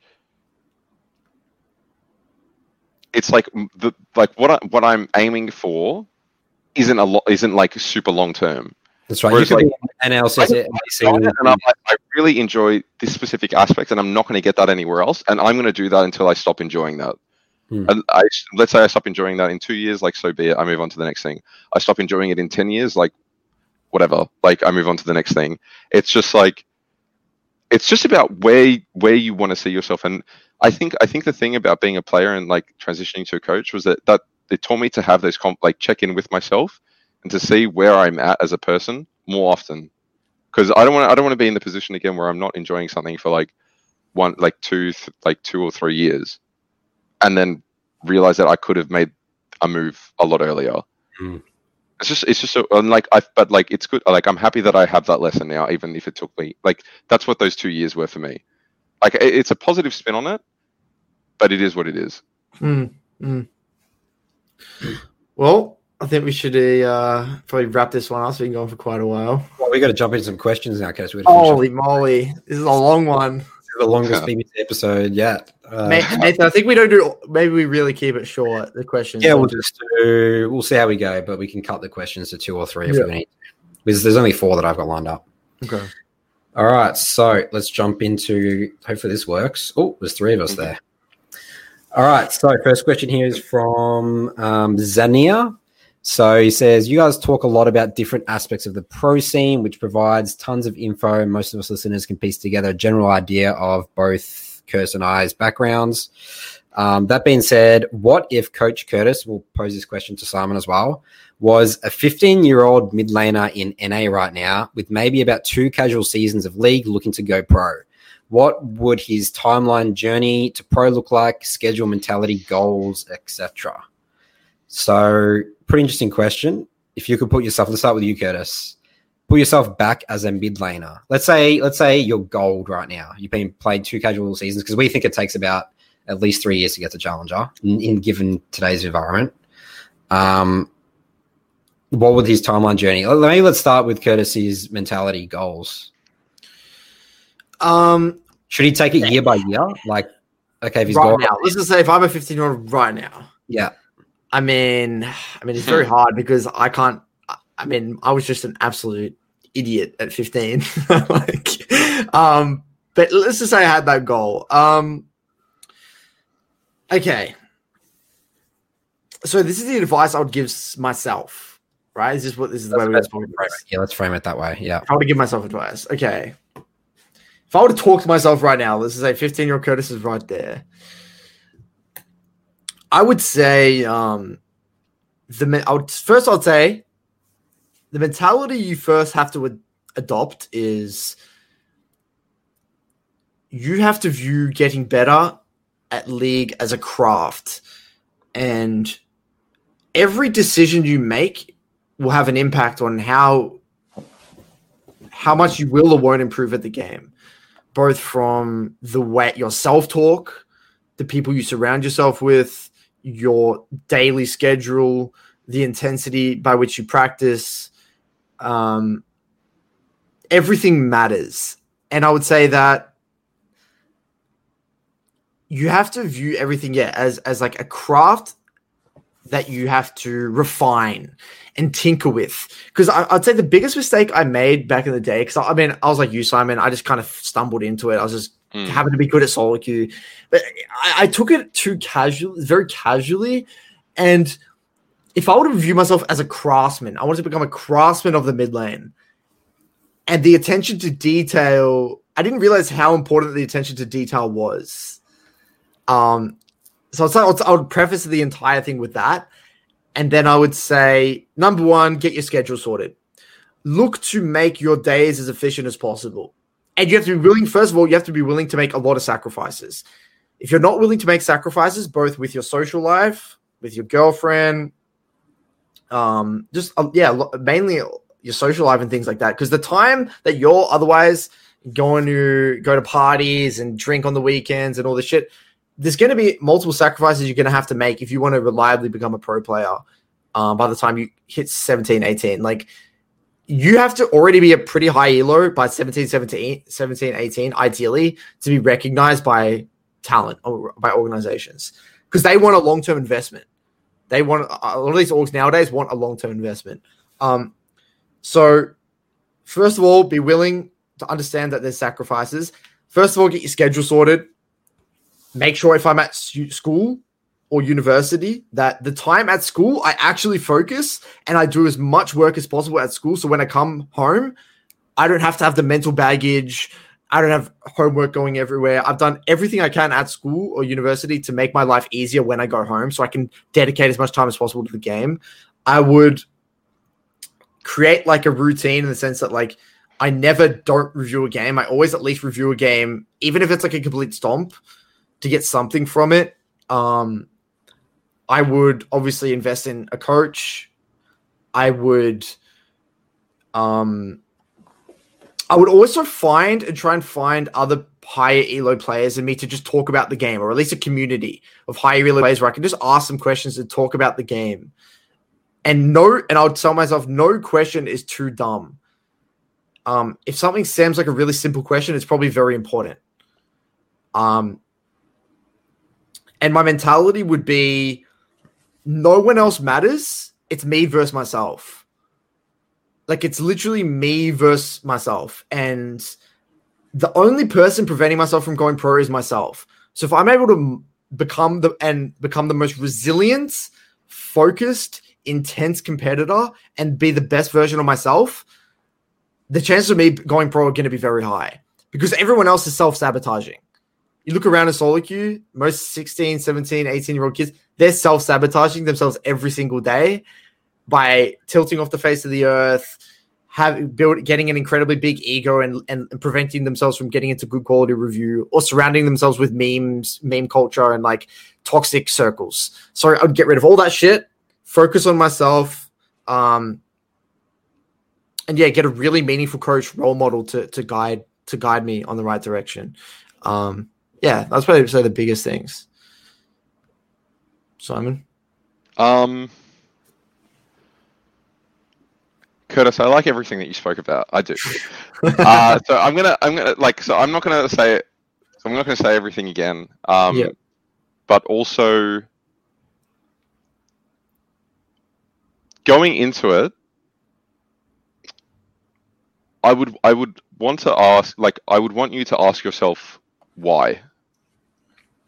Um, because the reason that you come up with there is going to be an anchor for yourself that you can fall back on um, when everything becomes shit. So when you feel like you're not making progress or you've been stuck or something's gone wrong in other parts of your life and, and you can't dedicate as much time to league as you want or, or what or whatever it may be, the you need you need to have you need to understand like you need to understand yourself and you need to understand why you want to do it. So even even something like it's just a simple like i want to prove that i can be the best at this or like i i want to go pro for whatever whatever reason it is. Like you need to have a reason for doing it. And you need you need to you need yeah, yeah you need to follow through on that. Like you need to use that as a, as inspiration for yourself whether like it can be like you can ha- be having fun doing it. Like that like whatever it is like i have fun doing this and i want to i want to do this professionally or or whatever it is because that that's like that's going to be your main motivating factor and it is yourself. And if you look to if you if you try and find inspiration or motivation in other people it's going it's going to be flawed eventually. Like you'll see through it at some point or whoever says it to you maybe might, might not live up to like ideals so you need to be your own source of motivation and inspiration um, and then the second thing is routine you need to have a good routine I want to emphasize two points from from Curtis's. I mean, for me, I mean, reviewing wasn't even a thing I understood that you could actually improve from reviewing. It was like such a foreign concept. Was it for you guys as well? Back when you did you ever review your games in solo queue in like season two, season three? Nope. Was that because of replay system? Like, did it ever cross your mind that it could help you improve? Yeah, yeah, yeah. It did. I I just would try and uh, obviously, like, I just try and remember the game. Um, but yeah, there, I don't, I can't remember there being a very good. When did pro views come? Pro views. Oh, that was like 2018. That was ages. Oh, sorry, not pro view. Um, what was the what was replays in game replays. Oh, Yeah, the the- other one. There was another one. Yeah. Yeah. Um, Play TV. Play TV. Yeah, yeah. Whenever that came in, that was amazing. I yeah, that was that was fantastic. But uh, yeah, no no reviews for me. But now now yeah, now you now you should obviously be doing that. I mean, So reviewing, um, and I would say the most important one, and you sort of said, Curtis, you sort of like fluffed over it, saying, Hmm. you know, don't be in meme culture and like Hmm. um, the groups. Like there is so many toxic groups in league that you can associate yourselves with, and, and you talk about um, Simon about you need to be really like solid in what you're doing, like why you're doing it. I find Hmm. that even if you can come up with that as a 15, 16 year old, your influences around you will start pulling you different directions very quickly. You need to be very careful of this because I've, I, I think I could, I don't want to name names, but there's many players that I've seen whose careers have been destroyed by the people they hang around. They had like a lot of potential. I don't know if you guys can relate to that at all, but um, definitely. uh, and, and, and again, like trying to get other perspectives on your gameplay. Again, like what Curtis said about going for the high yellow people. I mean, if you can find a coach, that's best case scenario. I would be going out of my way to find like an actual, like actual coach for uh, my role. Again, just asking people, just just try and always be seeking knowledge at all times. You gotta be a I'll say for vacuum. Yeah, got to be a vacuum. I never went out of my way to learn other champs because I never actually cared about other people's opinions, which was like my own ego. I was like, I'm just going to play Tank Udyr every game, and I was, I, it works in solo queue, you know. Like I- even when I when it was banned in me against competitive, I'd still play that one style, but I never. My ego always held me back from learning like at least in like I had actually properly play jungle. Um, and that's I ne- never got another perspective. No one told me why that that was going to be pretty bad for me in terms of like a career. So And- um, just to follow on from that, Nathan, from what Nathan said, like this is one thing I've I always wish that like I always wish that someone told me this younger. And this is like I guess for league, but also in life, like you can extend it to to you, to you as a person. What's okay, first of all, what sort of player do you want to be known as? And, and what sort of qualities do you want to display? Do you want to be known as the toxic rager guy that if he doesn't get ahead in the first 15 minutes just FFs?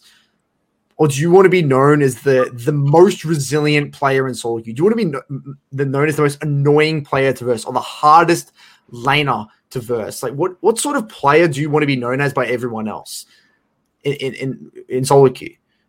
Because what happens is that um if you know what sort of player you're actively trying to become, then it's much easier to kind of reverse engineer what you need to do to become that sort of player. Because yes, we're, we're going to sit here and say review games, get a coach, blah blah blah. But if you have an idea or a clear picture of the sort of the sort of player you want to be, you can kind of intuit what you need to do. Then okay, Oh, yeah, no, it will become your oyster. You'll always be every piece of information you see. It'll be trying to help you get better at whatever you're trying to be as a player. Well, then it's no shit. It's like if I want to be the most resilient player, okay, how do I become more resilient? Oh, I'm, maybe I need to re- read up on what some other pro athletes did to get rid of fear of failure or perform when it really mattered, or you know whatever it is. You can study books and read books and things like that, and that also extends to uh, like out of game. Like, what sort of person do you want to be? I feel like I was so late to this, and it wasn't until I was like twenty you know 22 23 that i really started to think what sort of person do i want to be Mm. and it felt like i didn't know and i didn't know how to distribute my time in my life or how to, to weigh certain activities that i could do or how i could spend my time because i didn't know what i was trying to bring about i was i was always bringing it to like an uh, an outcome or like rather than like be a sort of person because the reason this is important is because if you can pinpoint the the sort of qualities that you want to have as a person, the outcome is inevitable. Like if you think about the sort of person that would be a world champion. What sort of qualities spring to mind? You know, they'd be incredibly probably disciplined, hardworking, passionate, um, you know, a craftsman. They uh, pay attention to detail, like these qualities or aspects of them as a person. Like, it's inevitable that they're going to be good at what they do. So I, I think that, and wish I asked myself this question is like, yeah, uh, you may not know. You're not going to have a. This is going to evolve over time, but at least have some rough idea of like, yeah, what sort of person you want to be, man. It's definitely what. I'll tell myself. I like it. Anyone else? Anything else to add there from anyone? All right. Next question here. Hi, Curtis and Nathan. I'm a big fan of the show, and I find it particularly interesting when you guys talk about one trick in. I finished Diamond 4 in NA this past season, top lane with about 400 Renekton games, 100 Sett games, and a handful games on other champs. I have two questions about the situation. What defines a one trick, and would you consider me to be one? Number two, should I expand my pool for next season to include whichever top laners become meta if my goal is to hit master tier? Thanks for pumping out quality league content. Cheers, Max. Let's get let's get Simon's opinion on this. Um. So just just at a glance, like one tricking is someone with someone that plays the game, that's like competitive at the game, but like but doesn't actually or has fun only playing one thing but doesn't actually want to become pro. It's like competitiveness without being a pro because obviously you're shooting yourself in the foot if you're a one trick and you try to become a like no one's going to pick you up because one thing gets banned against you and you're done. Um, what it does generally show though is that your ability, like if you did want to branch out that you have the ability to depending on like the level that you're at.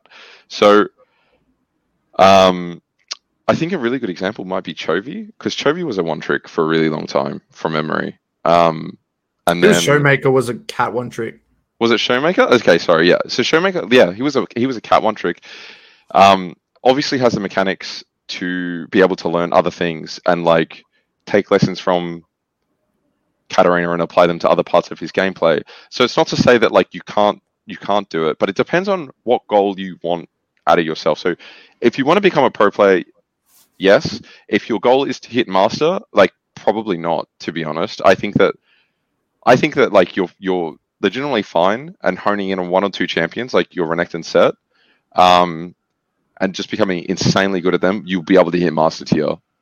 That's that's that's actually my that's if, if that's your goal, that like you can do this.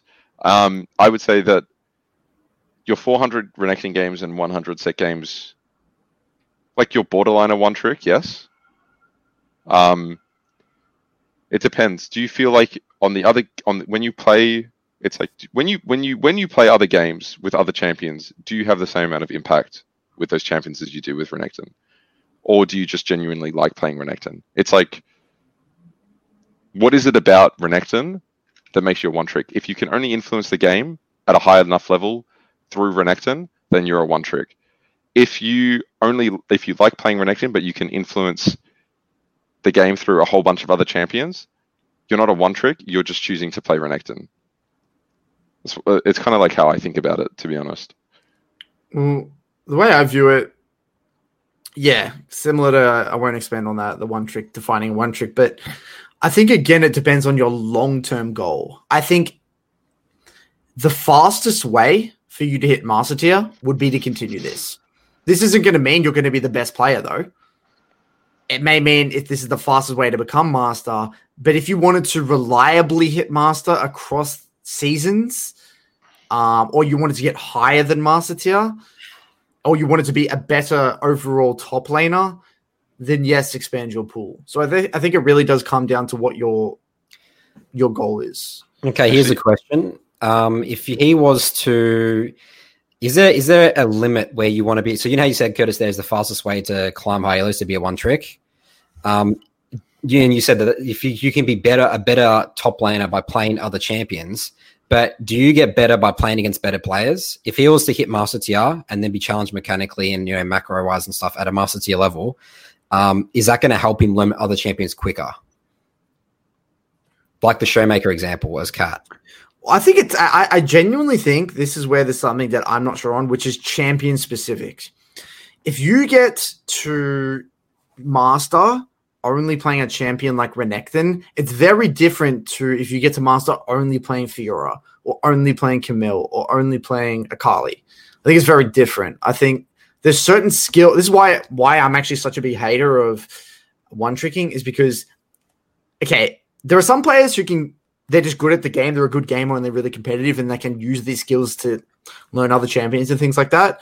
But I've seen a lot of the time they are just they're fucked. Like they they've maybe one tricked a certain champion, Aurelion Soul. I've literally had someone who was a one he got to challenge with Aurelion Soul, tried to expand his pool, go all the way back to D4 or plat one. D4 with the D4. Yes, from Challenger. You know, I've seen players that get Challenger go to D4 level when they because they're literally just there, Challenger at ASOL, Mm. but they're not a Challenger mid laner. They're literally a Diamond 4 mid laner. So, because they're not able to learn the underlying concepts with certain champions, you're not going to be able to learn per, like great wave or um, um, mana rationing with Yasuo. You're not going to be able to learn proper wave management with like Vlad because you just get shoved in 24 7.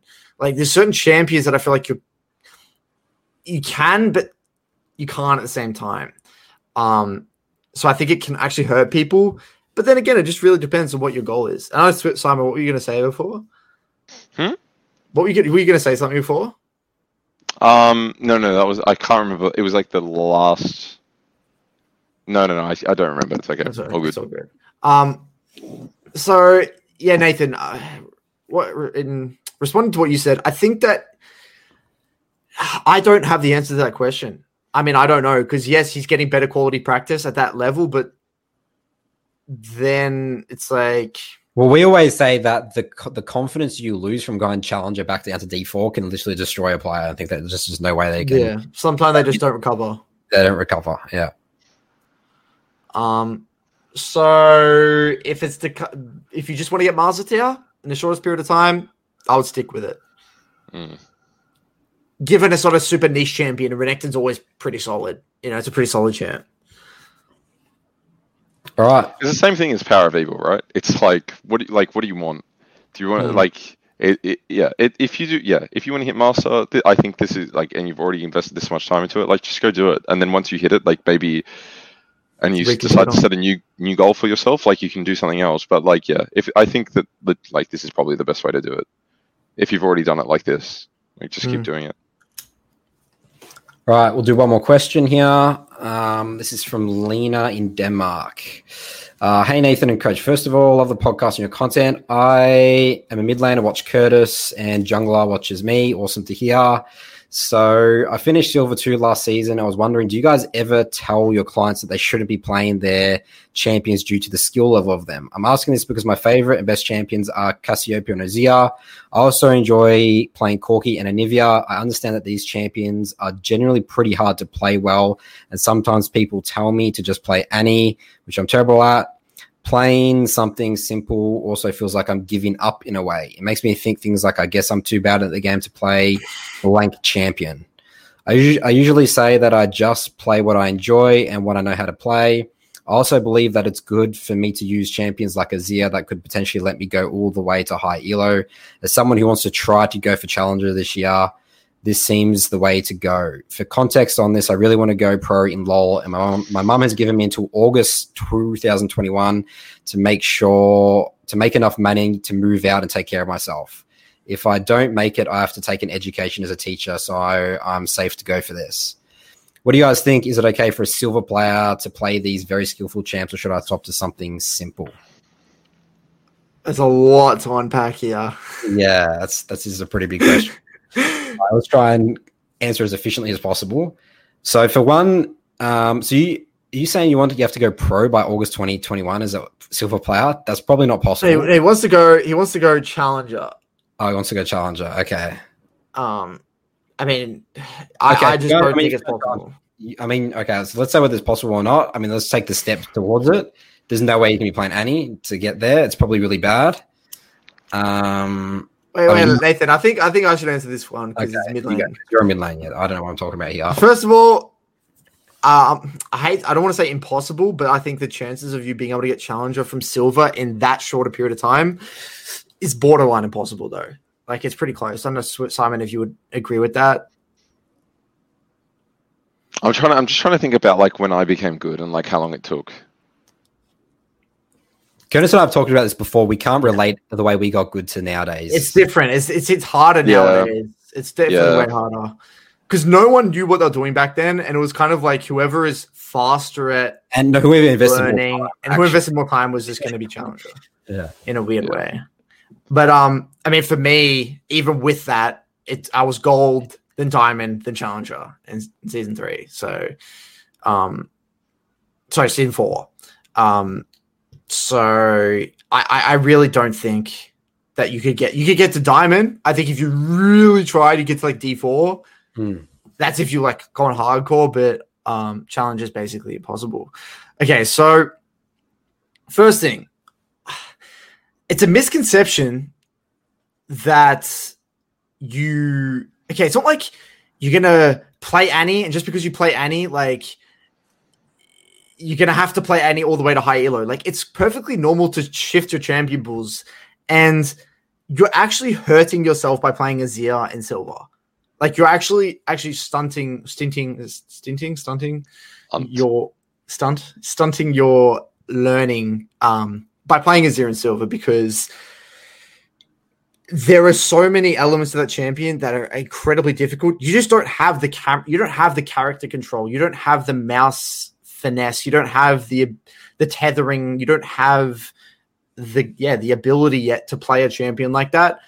And it's kind of like okay, it's kind of like when you learn even like in a traditional sport you don't just go from just learning something to versing a very good player. Like, okay, that's probably not a great analogy. What's another analogy?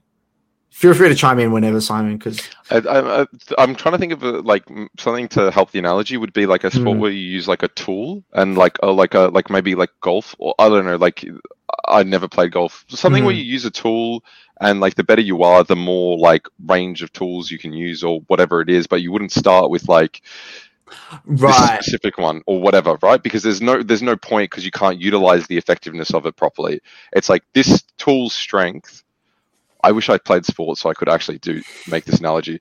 But this tool's strength will you will be underutilized by you, I right? mean, y- y- there is no strength to it, like essentially as well. yeah, it's like it's like it's like the nuance the nuance of it will be completely lost because you haven't mastered the the fundamentals of the game. It's like I- I- and you're actually wasting time because you, you actually don't. You actually you hurt your ability to learn the fundamentals with Azir. That's why Annie is great. Is because you don't have to think about a lot of these really. Like the basic things are much simpler, and you can actually hone in. You can really hone in on specifics with Annie, which then yeah, once you lay the get the groundwork done, right? Once you get the groundwork done, then you can add difficulty to it over time, slowly. Yeah. it's called pro- progressive overload. It's like in gym and stuff like that. Um, um, yeah, the champions that you've named here, like Cassio, Azir, Corki, and Anivia, they they like they are they are more difficult. Like on a micro level, um, which just and then and then also whilst also not being very strong currently. So I whilst, whilst I don't think like if you if you get good at anything like an elo like you can you can play it. I think that if your goal is to rank up quickly, these are not the champions to do it with. Because because you just have to you just have to look at it in terms of like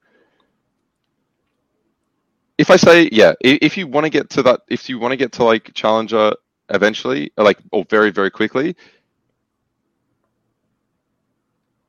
don't take on impossible tasks which like the, these are very very difficult things to to learn mm, I don't know. I, don't, I can't like. It took me like I don't know, like hundred games at a challenger level, 150 games to like get decent at Azir.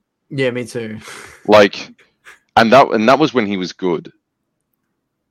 Like This is very hard. it's he's a very very challenging player. The champion that I think taught me the most about mid lane was Orianna. Yeah, that's why I always recommend Orianna. Orianna is like just the bread and butter. Like you just learn. So everything Alice always learn. talks about Annie. Is Annie, eh, from your guys' opinion, actually good to learn mid lane as well?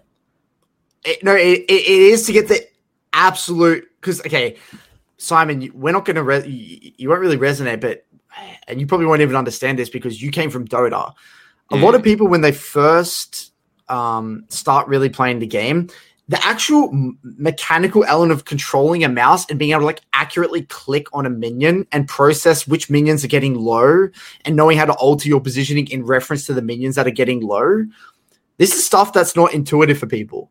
Hmm. So what Annie does is because CSing with the Q is so easy, and because your identity, your uh, your champion identity is so clear.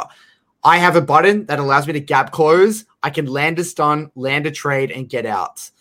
Well, It's it, it dumbs down the entire mid lane, both trading patterns, ability to CS, um, and makes your champion having a very clear champion identity makes the entire process very easy. So you can get a hold of that. You can get a, oh now I can walk up. The minion's low. I can get it and walk back. Hmm. Um, it's very simple trading patterns. Even Cassio. That's why Cassio is hard because the Q is relatively difficult to hit. I I just just don't play Cas. Like you're gonna Cassio you're gonna you like just don't play Cassio. It's like her trading patterns are like random at the like They're mana not clear at all. management is manage mana, mana management is such a big issue on Cassiopeia at the moment. Yeah. Like you were Very going to feel so disempowered playing that champion. You're gonna feel like a bot. And and Annie, Yeah. you what happened? You'll verse an Annie at your elo, and Annie will walk up a level six and just kill you. Yeah, like, what the fuck do I do? Anivia is the same. Corki is like almost the same. It's like Yeah. yeah, the four the four of these champions like Some of the hardest in the game, honestly. yeah. There. because they the thing the thing about these champions is, is that like well Corki Corki and Anivia like require you to lose the lane softly, which is a very hard skill to get good at. Um, You have to minimize. You have to just Yeah. minimize. Because going even is winning. yeah, which which isn't something that I would promote as a as like a introductory level concept to League. Definitely not. Um, so yeah, I think TLDR here. Um, don't feel bad for playing Annie. And if Annie doesn't click with you for some reason, maybe you don't just like Annie, try Orianna, like Simon says. I think Orianna is equally good at learning the fundamentals. Um, and by fundamentals, it's on my channel. Like you need to get vet, you need to be able to CS without looking at your character. You need to be able to know how to alter your character's location in reference to minions that are getting low. You need to be able to see which minion is getting low and be able to position appropriately. Then you need to be able to know which of the enemy uh, your minions are getting low, so then you can actually time your trade with the enemy. Like this is absolute basics on trading 101. That's what you need to be able to do. Um, and Orianna and Annie are great at teaching that. Um, yeah, so Orianna and Annie, I would say that. And the great thing is about those champions, once you get to high gold, right? Or like generally the way I view Annie is the tickets are plat. As soon as you get plat, put it to the side. Orianna's great because Orianna's played all the way to the top challenger, but you can add in another champion because then you're going to have the micro ability or the lane understanding or the yeah the mechanical prowess to be able to learn some of these other champions. So take it one step at a time, and it doesn't. It's it, this is going to speed up the process if anything. Um. Yeah, Hmm. that's what I would God. say. Yeah, there's a lot in there, isn't it? Like silver to challenger is like the amount of the amount of oh my god. The amount of Well- stuff that you have to learn. what would the equivalent be in like a say like a if you were to take another industry it's kind of like okay th- take take like a phd level understanding of like take like phd and, and Hmm. into like schooling how what what difference in, in education are we talking here like It's like year it's like year eight physics and like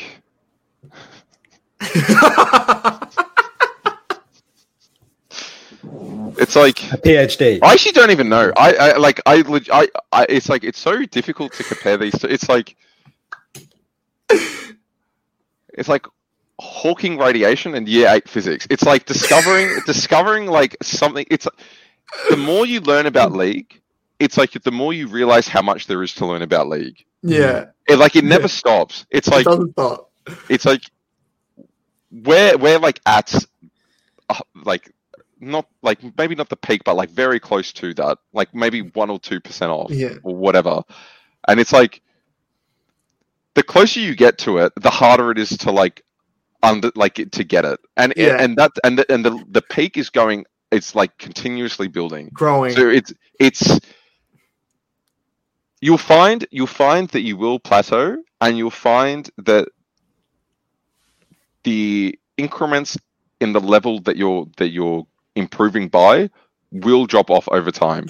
It's like you'll do the most learning in between silver to like diamond and then you'll have to find a way to measure how how well you're improving otherwise you'll become completely demoralized. Yeah, the, I always say like the difference between like, okay, I would say the difference between D four and D one is like, you know, s- easily silver to plat, or something like around that, or even like high silver to, to plat four, and then like the difference between like diamond one to like low, even diamond one to grandmaster is still equivalent of probably like, you know, Yeah. it's huge. Curtis, hang on. Do you do you ever struggle with okay? So when you when you I because I have when you look at somebody play, can you accurately pinpoint where they are, like in terms of their elo?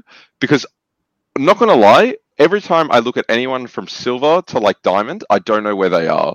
Mm, But when I- agree. when- no, I I'm very good at it. I can bas- I can tell where they're at in basically the first two minutes, three minutes. In, yeah, that's because uh, between between like mid diamond to to chal, I can I can I can differentiate the levels between there. I cannot like. I, I I guess I've never like tried to talk like because what you just said about like Mhm. literally your character's relation to the minions is something I've never given an active thought to. Hmm. Right? Like it- It's, it's, it's all this stuff, Simon. That Yeah. me, it's fascinating because when I Yeah. had to, it's fascinating, man. Yeah, and and that that kind of stuff is like I just would not know where to begin. Like with with some like with like the lower elos, like Hmm. it all looks the same. Hmm. It all looks the same. In, in the same way that like when my brother, when he wasn't very high, like looked at Challenger and was like, "Oh, this is just like gold," but like. Like he can tell the difference between like when he was in gold, he can tell the difference between silver, gold, platinum, or whatever. Hmm. and can't tell the difference at the high end. Whereas like I find it difficult to find the difference at the low end and I can differentiate the high end. yeah, I can. You can tell it with literally in the first like two waves. Far out. What a, that's that's nutty, dude. Yeah, it's pretty crazy. Yeah, it took me a while, but like you, you you definitely see it, and like you see it with like just character movement and like the way they're CSing and the way Yeah. they trade. Like you just know instantly what level they're Yeah. at. Like I reckon I could say it. We should do it as like a challenge one day, Nathan. We should get like a bunch of people's like replays and see who's I more feel like accurate. jungle's so different. Like, okay, I can tell from a jungler their elo based on, and, and I, I struggle because people fail ganks in really bad fashion, even just approach the angle they approach in Diamond from some of the reviews Hmm. I've done. And I mean, when I'm not, in, not interacting with jungle camps. Most people are actually pretty good. People just look up a tutorial on YouTube and they know how to do a jungle camp clear. Like gold players can clear pretty well, even close to like a super pilot will.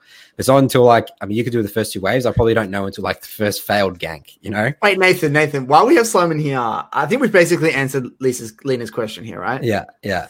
Um, last thing before we finish this off, me and Nathan had a big argument, or not an argument, but a big discussion about. Hmm. Um, I had very strong opinions on this.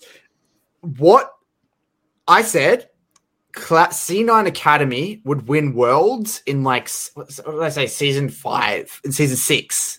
I think C- C9 Academy now would win worlds in season six. I believe. I Okay, said. no. fir- First, what about this statement here? Could C9 Academy, um, that one academy this year, you know, with, with King and stuff like that, King, beat season uh, three SKT with Faker, Bengi.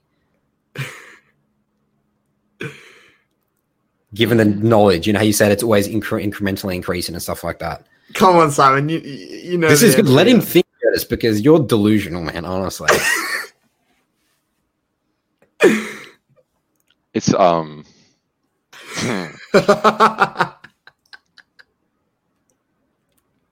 okay. Oh, this is very difficult. But like uh, my my initial my initial reaction was absolutely not, and then and then and then I'm I'm trying I'm trying to think about it. I'm trying to think about everything that's been taught and everything like that. Mm-hmm. Mm-hmm. But I think if you if I think about the teams that have like I don't think that C9 like the, the team that like C9's academy team will like the like they'll hold under pressure. So, you, so you think that pressure? That, do you think they have it to to be on par with them? I, I think I think on, on a mechanical on I think on a mechanical ability like Well, which season are we talking Well, the, about? di- the different the different like I think we're talking about season three, right? Are yeah, we- season three. We're How starting are with you season talking three. about Simon? Come on, are you li- listening to yourself? Are you, No, you no, watched your let him replay talk, in 2013. Let's just let's Yeah. look at ambition. The way they are moving in season three. That was CJ Entus, right? yeah, yeah. Come on, man! It's literally looks like bots. But we, You were- like we were fucking also lag- dude. We were we were bots. We were lacking, man. Um, but the Like other, it's not even close. yeah, but like, Right, let's let's use your team. Don't think about academy because I mean you're, you're probably not too far off like C9 Mm. academy anyway, right? I mean you could even argue you're on the same level of skill, right? Because UK LEC. Mm. Um, your team could your team beat like could your team win worlds in the last from like season three, four, five, six, or even- let's say make it to worlds. Uh, I think yeah, make it to worlds. Yeah, Okay, I think I think like the the concept, the conceptual understanding, and like like people understanding, like just generally people's under like yes, based on understanding, yes, hundred percent. They make it out of work. groups, hundred percent as well. Yeah, if they didn't shit the bed. okay, if they didn't shit the bed, if they didn't hold under pressure.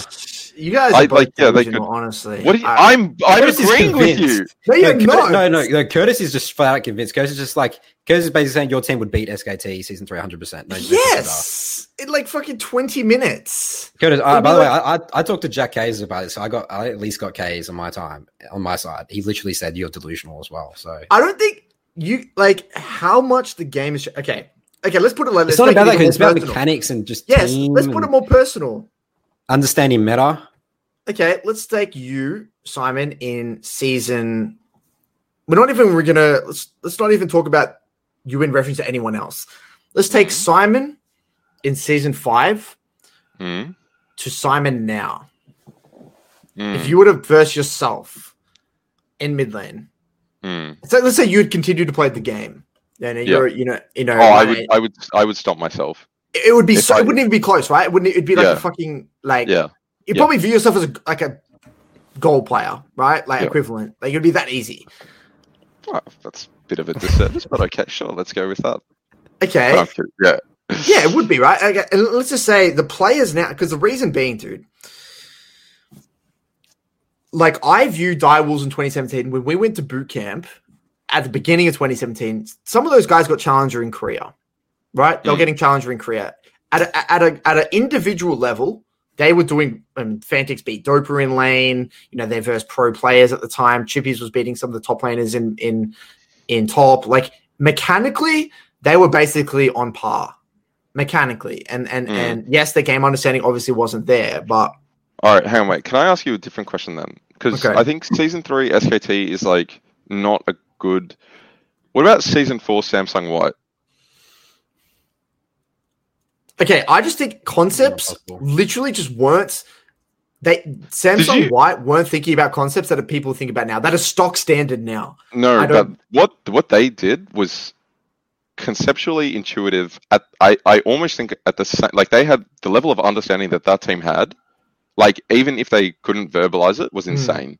I Like- think so as well. Yeah. that that team you could slot them into any world champion since and they i think that they legitimately would have had a shot at every single title Disagree. I Not even agree. close. You guys are completely disregarding the way lanes played out. Like, yes, the macro, whether it Mm. intuitively, the macro is sort of real. The macro, like the basic overarching concept, macro wise, yes, that's not really going to change. You know, there's like transference of pressure. We want to kill towers. We want to create man advantage, objective, Mm. whatever it is. That's just there.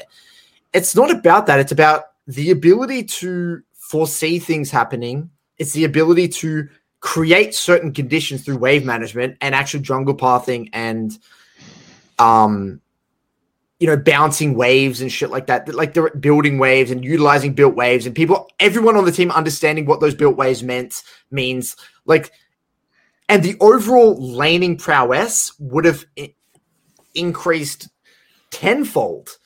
You can't say that Faker in season three, the way he played mid lane, is going to be even close to the way, you know. Uh, okay, let's actually use Impact. Impact season three versus Fudge. Fudge would make Impact look like a fucking bronze. I could nearly guarantee you. Mm. That's the way I, lane. I, was, I was just thinking of that, but it, it- yeah, okay. If you yeah, because you can you can actually look at you can actually look at player progression and how they match up now to players, and like give them the benefit of the doubt with X Y Z like four years. Like Faker doesn't win lane that much anymore. He still No. wins a, a fair bit, but like Impact probably not. Like if you just look at where the players are now and you compare them to like how they're placing now, right? And you give them the benefit of the doubt of like like Mhm. they haven't stagnated and stuff like that. And you, Mhm. I can see how you can make like I can see your argument. Like I, yeah, I well, like think I about. Impact now and how much he he would have had to improve to be where he is now, and like, Yeah. he's like he, he would no way be as good individually as Fudge. Yeah, but Curtis, how can you compare art? You know what I'm saying, dude? Like like this question, this like it's it's just impossible. It's just It- it- impossible to answer. I, I think it's very difficult to answer, but I'm just Converse is so convinced. That's No, I, I'm not. I'm not. I, I, I actually Thank think you. Curtis makes a no, no, no. I think Curtis makes a pretty valid point with like comparison of the players now. Like if you just compared how Compare Fudge 'em. and Impact interacts now and how you well, you can't look at like Faker interacting with anyone in. NA. So you're you're looking But at one v one in isolation, not team stuff. You now, guys right? are going. You guys are being way too theoretical. Okay, like Sw- Sam just said, Impact. Right. Okay. What I said first. Let's actually deconstruct this argument. Simon in season five versus Hmm. Simon now. That's five seasons. Okay. Let's just say that's five seasons. He's saying he would easily beat him himself in season five. Hmm. Now, now let's take Impact and let's say he's played since season three. Now in season nine or season ten, he would have had to improve quite a lot, quite significantly, to to to be where he is now. Like you can't be, be the same player. You evolve every year, just like you had to evolve every year as a player. That's why you would have beat yourself in season five very easily. Now Fudge now dom- would dominate Elena like Impact now. Okay, that's seven years ago Mm. put Fudge now, who still dom- was dominating Impact, to the Impact that's had seven years to improve. I mean, just logically Wait, so, so breaking you're this saying, down, so the you're saying laning he would be beats- so. He, he destroys impact like right now, like right now, not not season well, he already, impact. well, he, yeah, he already would beat Impact significantly in lane now, I and mean, then significantly, really significantly, Curtis. Come on. I would say yes, he would be a significantly better laner. Definitely. And then you've got um and then yeah, and then I mean that's now. And then imagine Fudge versus Impact in season three with seven years to improve as an individual. I mean I mean I can't it's not in my brain, it Yeah. doesn't No, fathom, no, I, I, I see, I see what you're saying. I do. you know? Yeah. Oh well. Unfortunately, we'll never know, Curtis. So you can't be right. That's right. I, I yeah, we'll, we'll never know. Like I'm not even trying to just be right, but it, I, I, I'm really trying to get my head around it. What I'm missing here, why I'm able to, why does this seem so obvious to me? Missing the magic of 2013 SKT, Curtis. That's what you're Fuck the missing. magic, man. Fuck the magic. season four, Samsung. That's right. Yeah. Fuck the magic.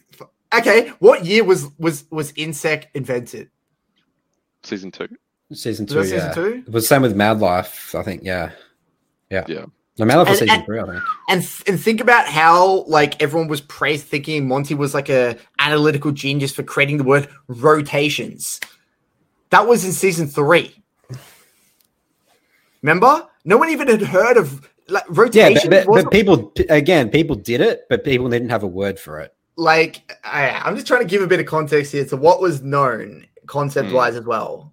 No, you're right. There's Disregarding been, there's been there's, there has been a substantial amount of learning in the last few ten years.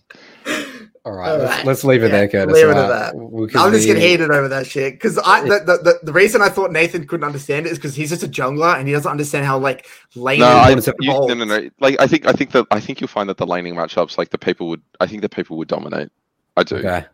Yeah, I like legitimately like they like yeah. I don't think unless these people, unless these players actually peaked in season three,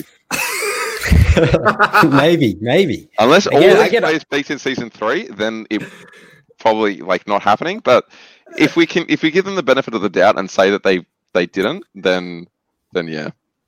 All right, Okay. fair enough. All right. Well, that wraps us up for Broken by Concept episode 19. Um, Simon, did you have any any parting words, any shout outs, anything else you want to say here?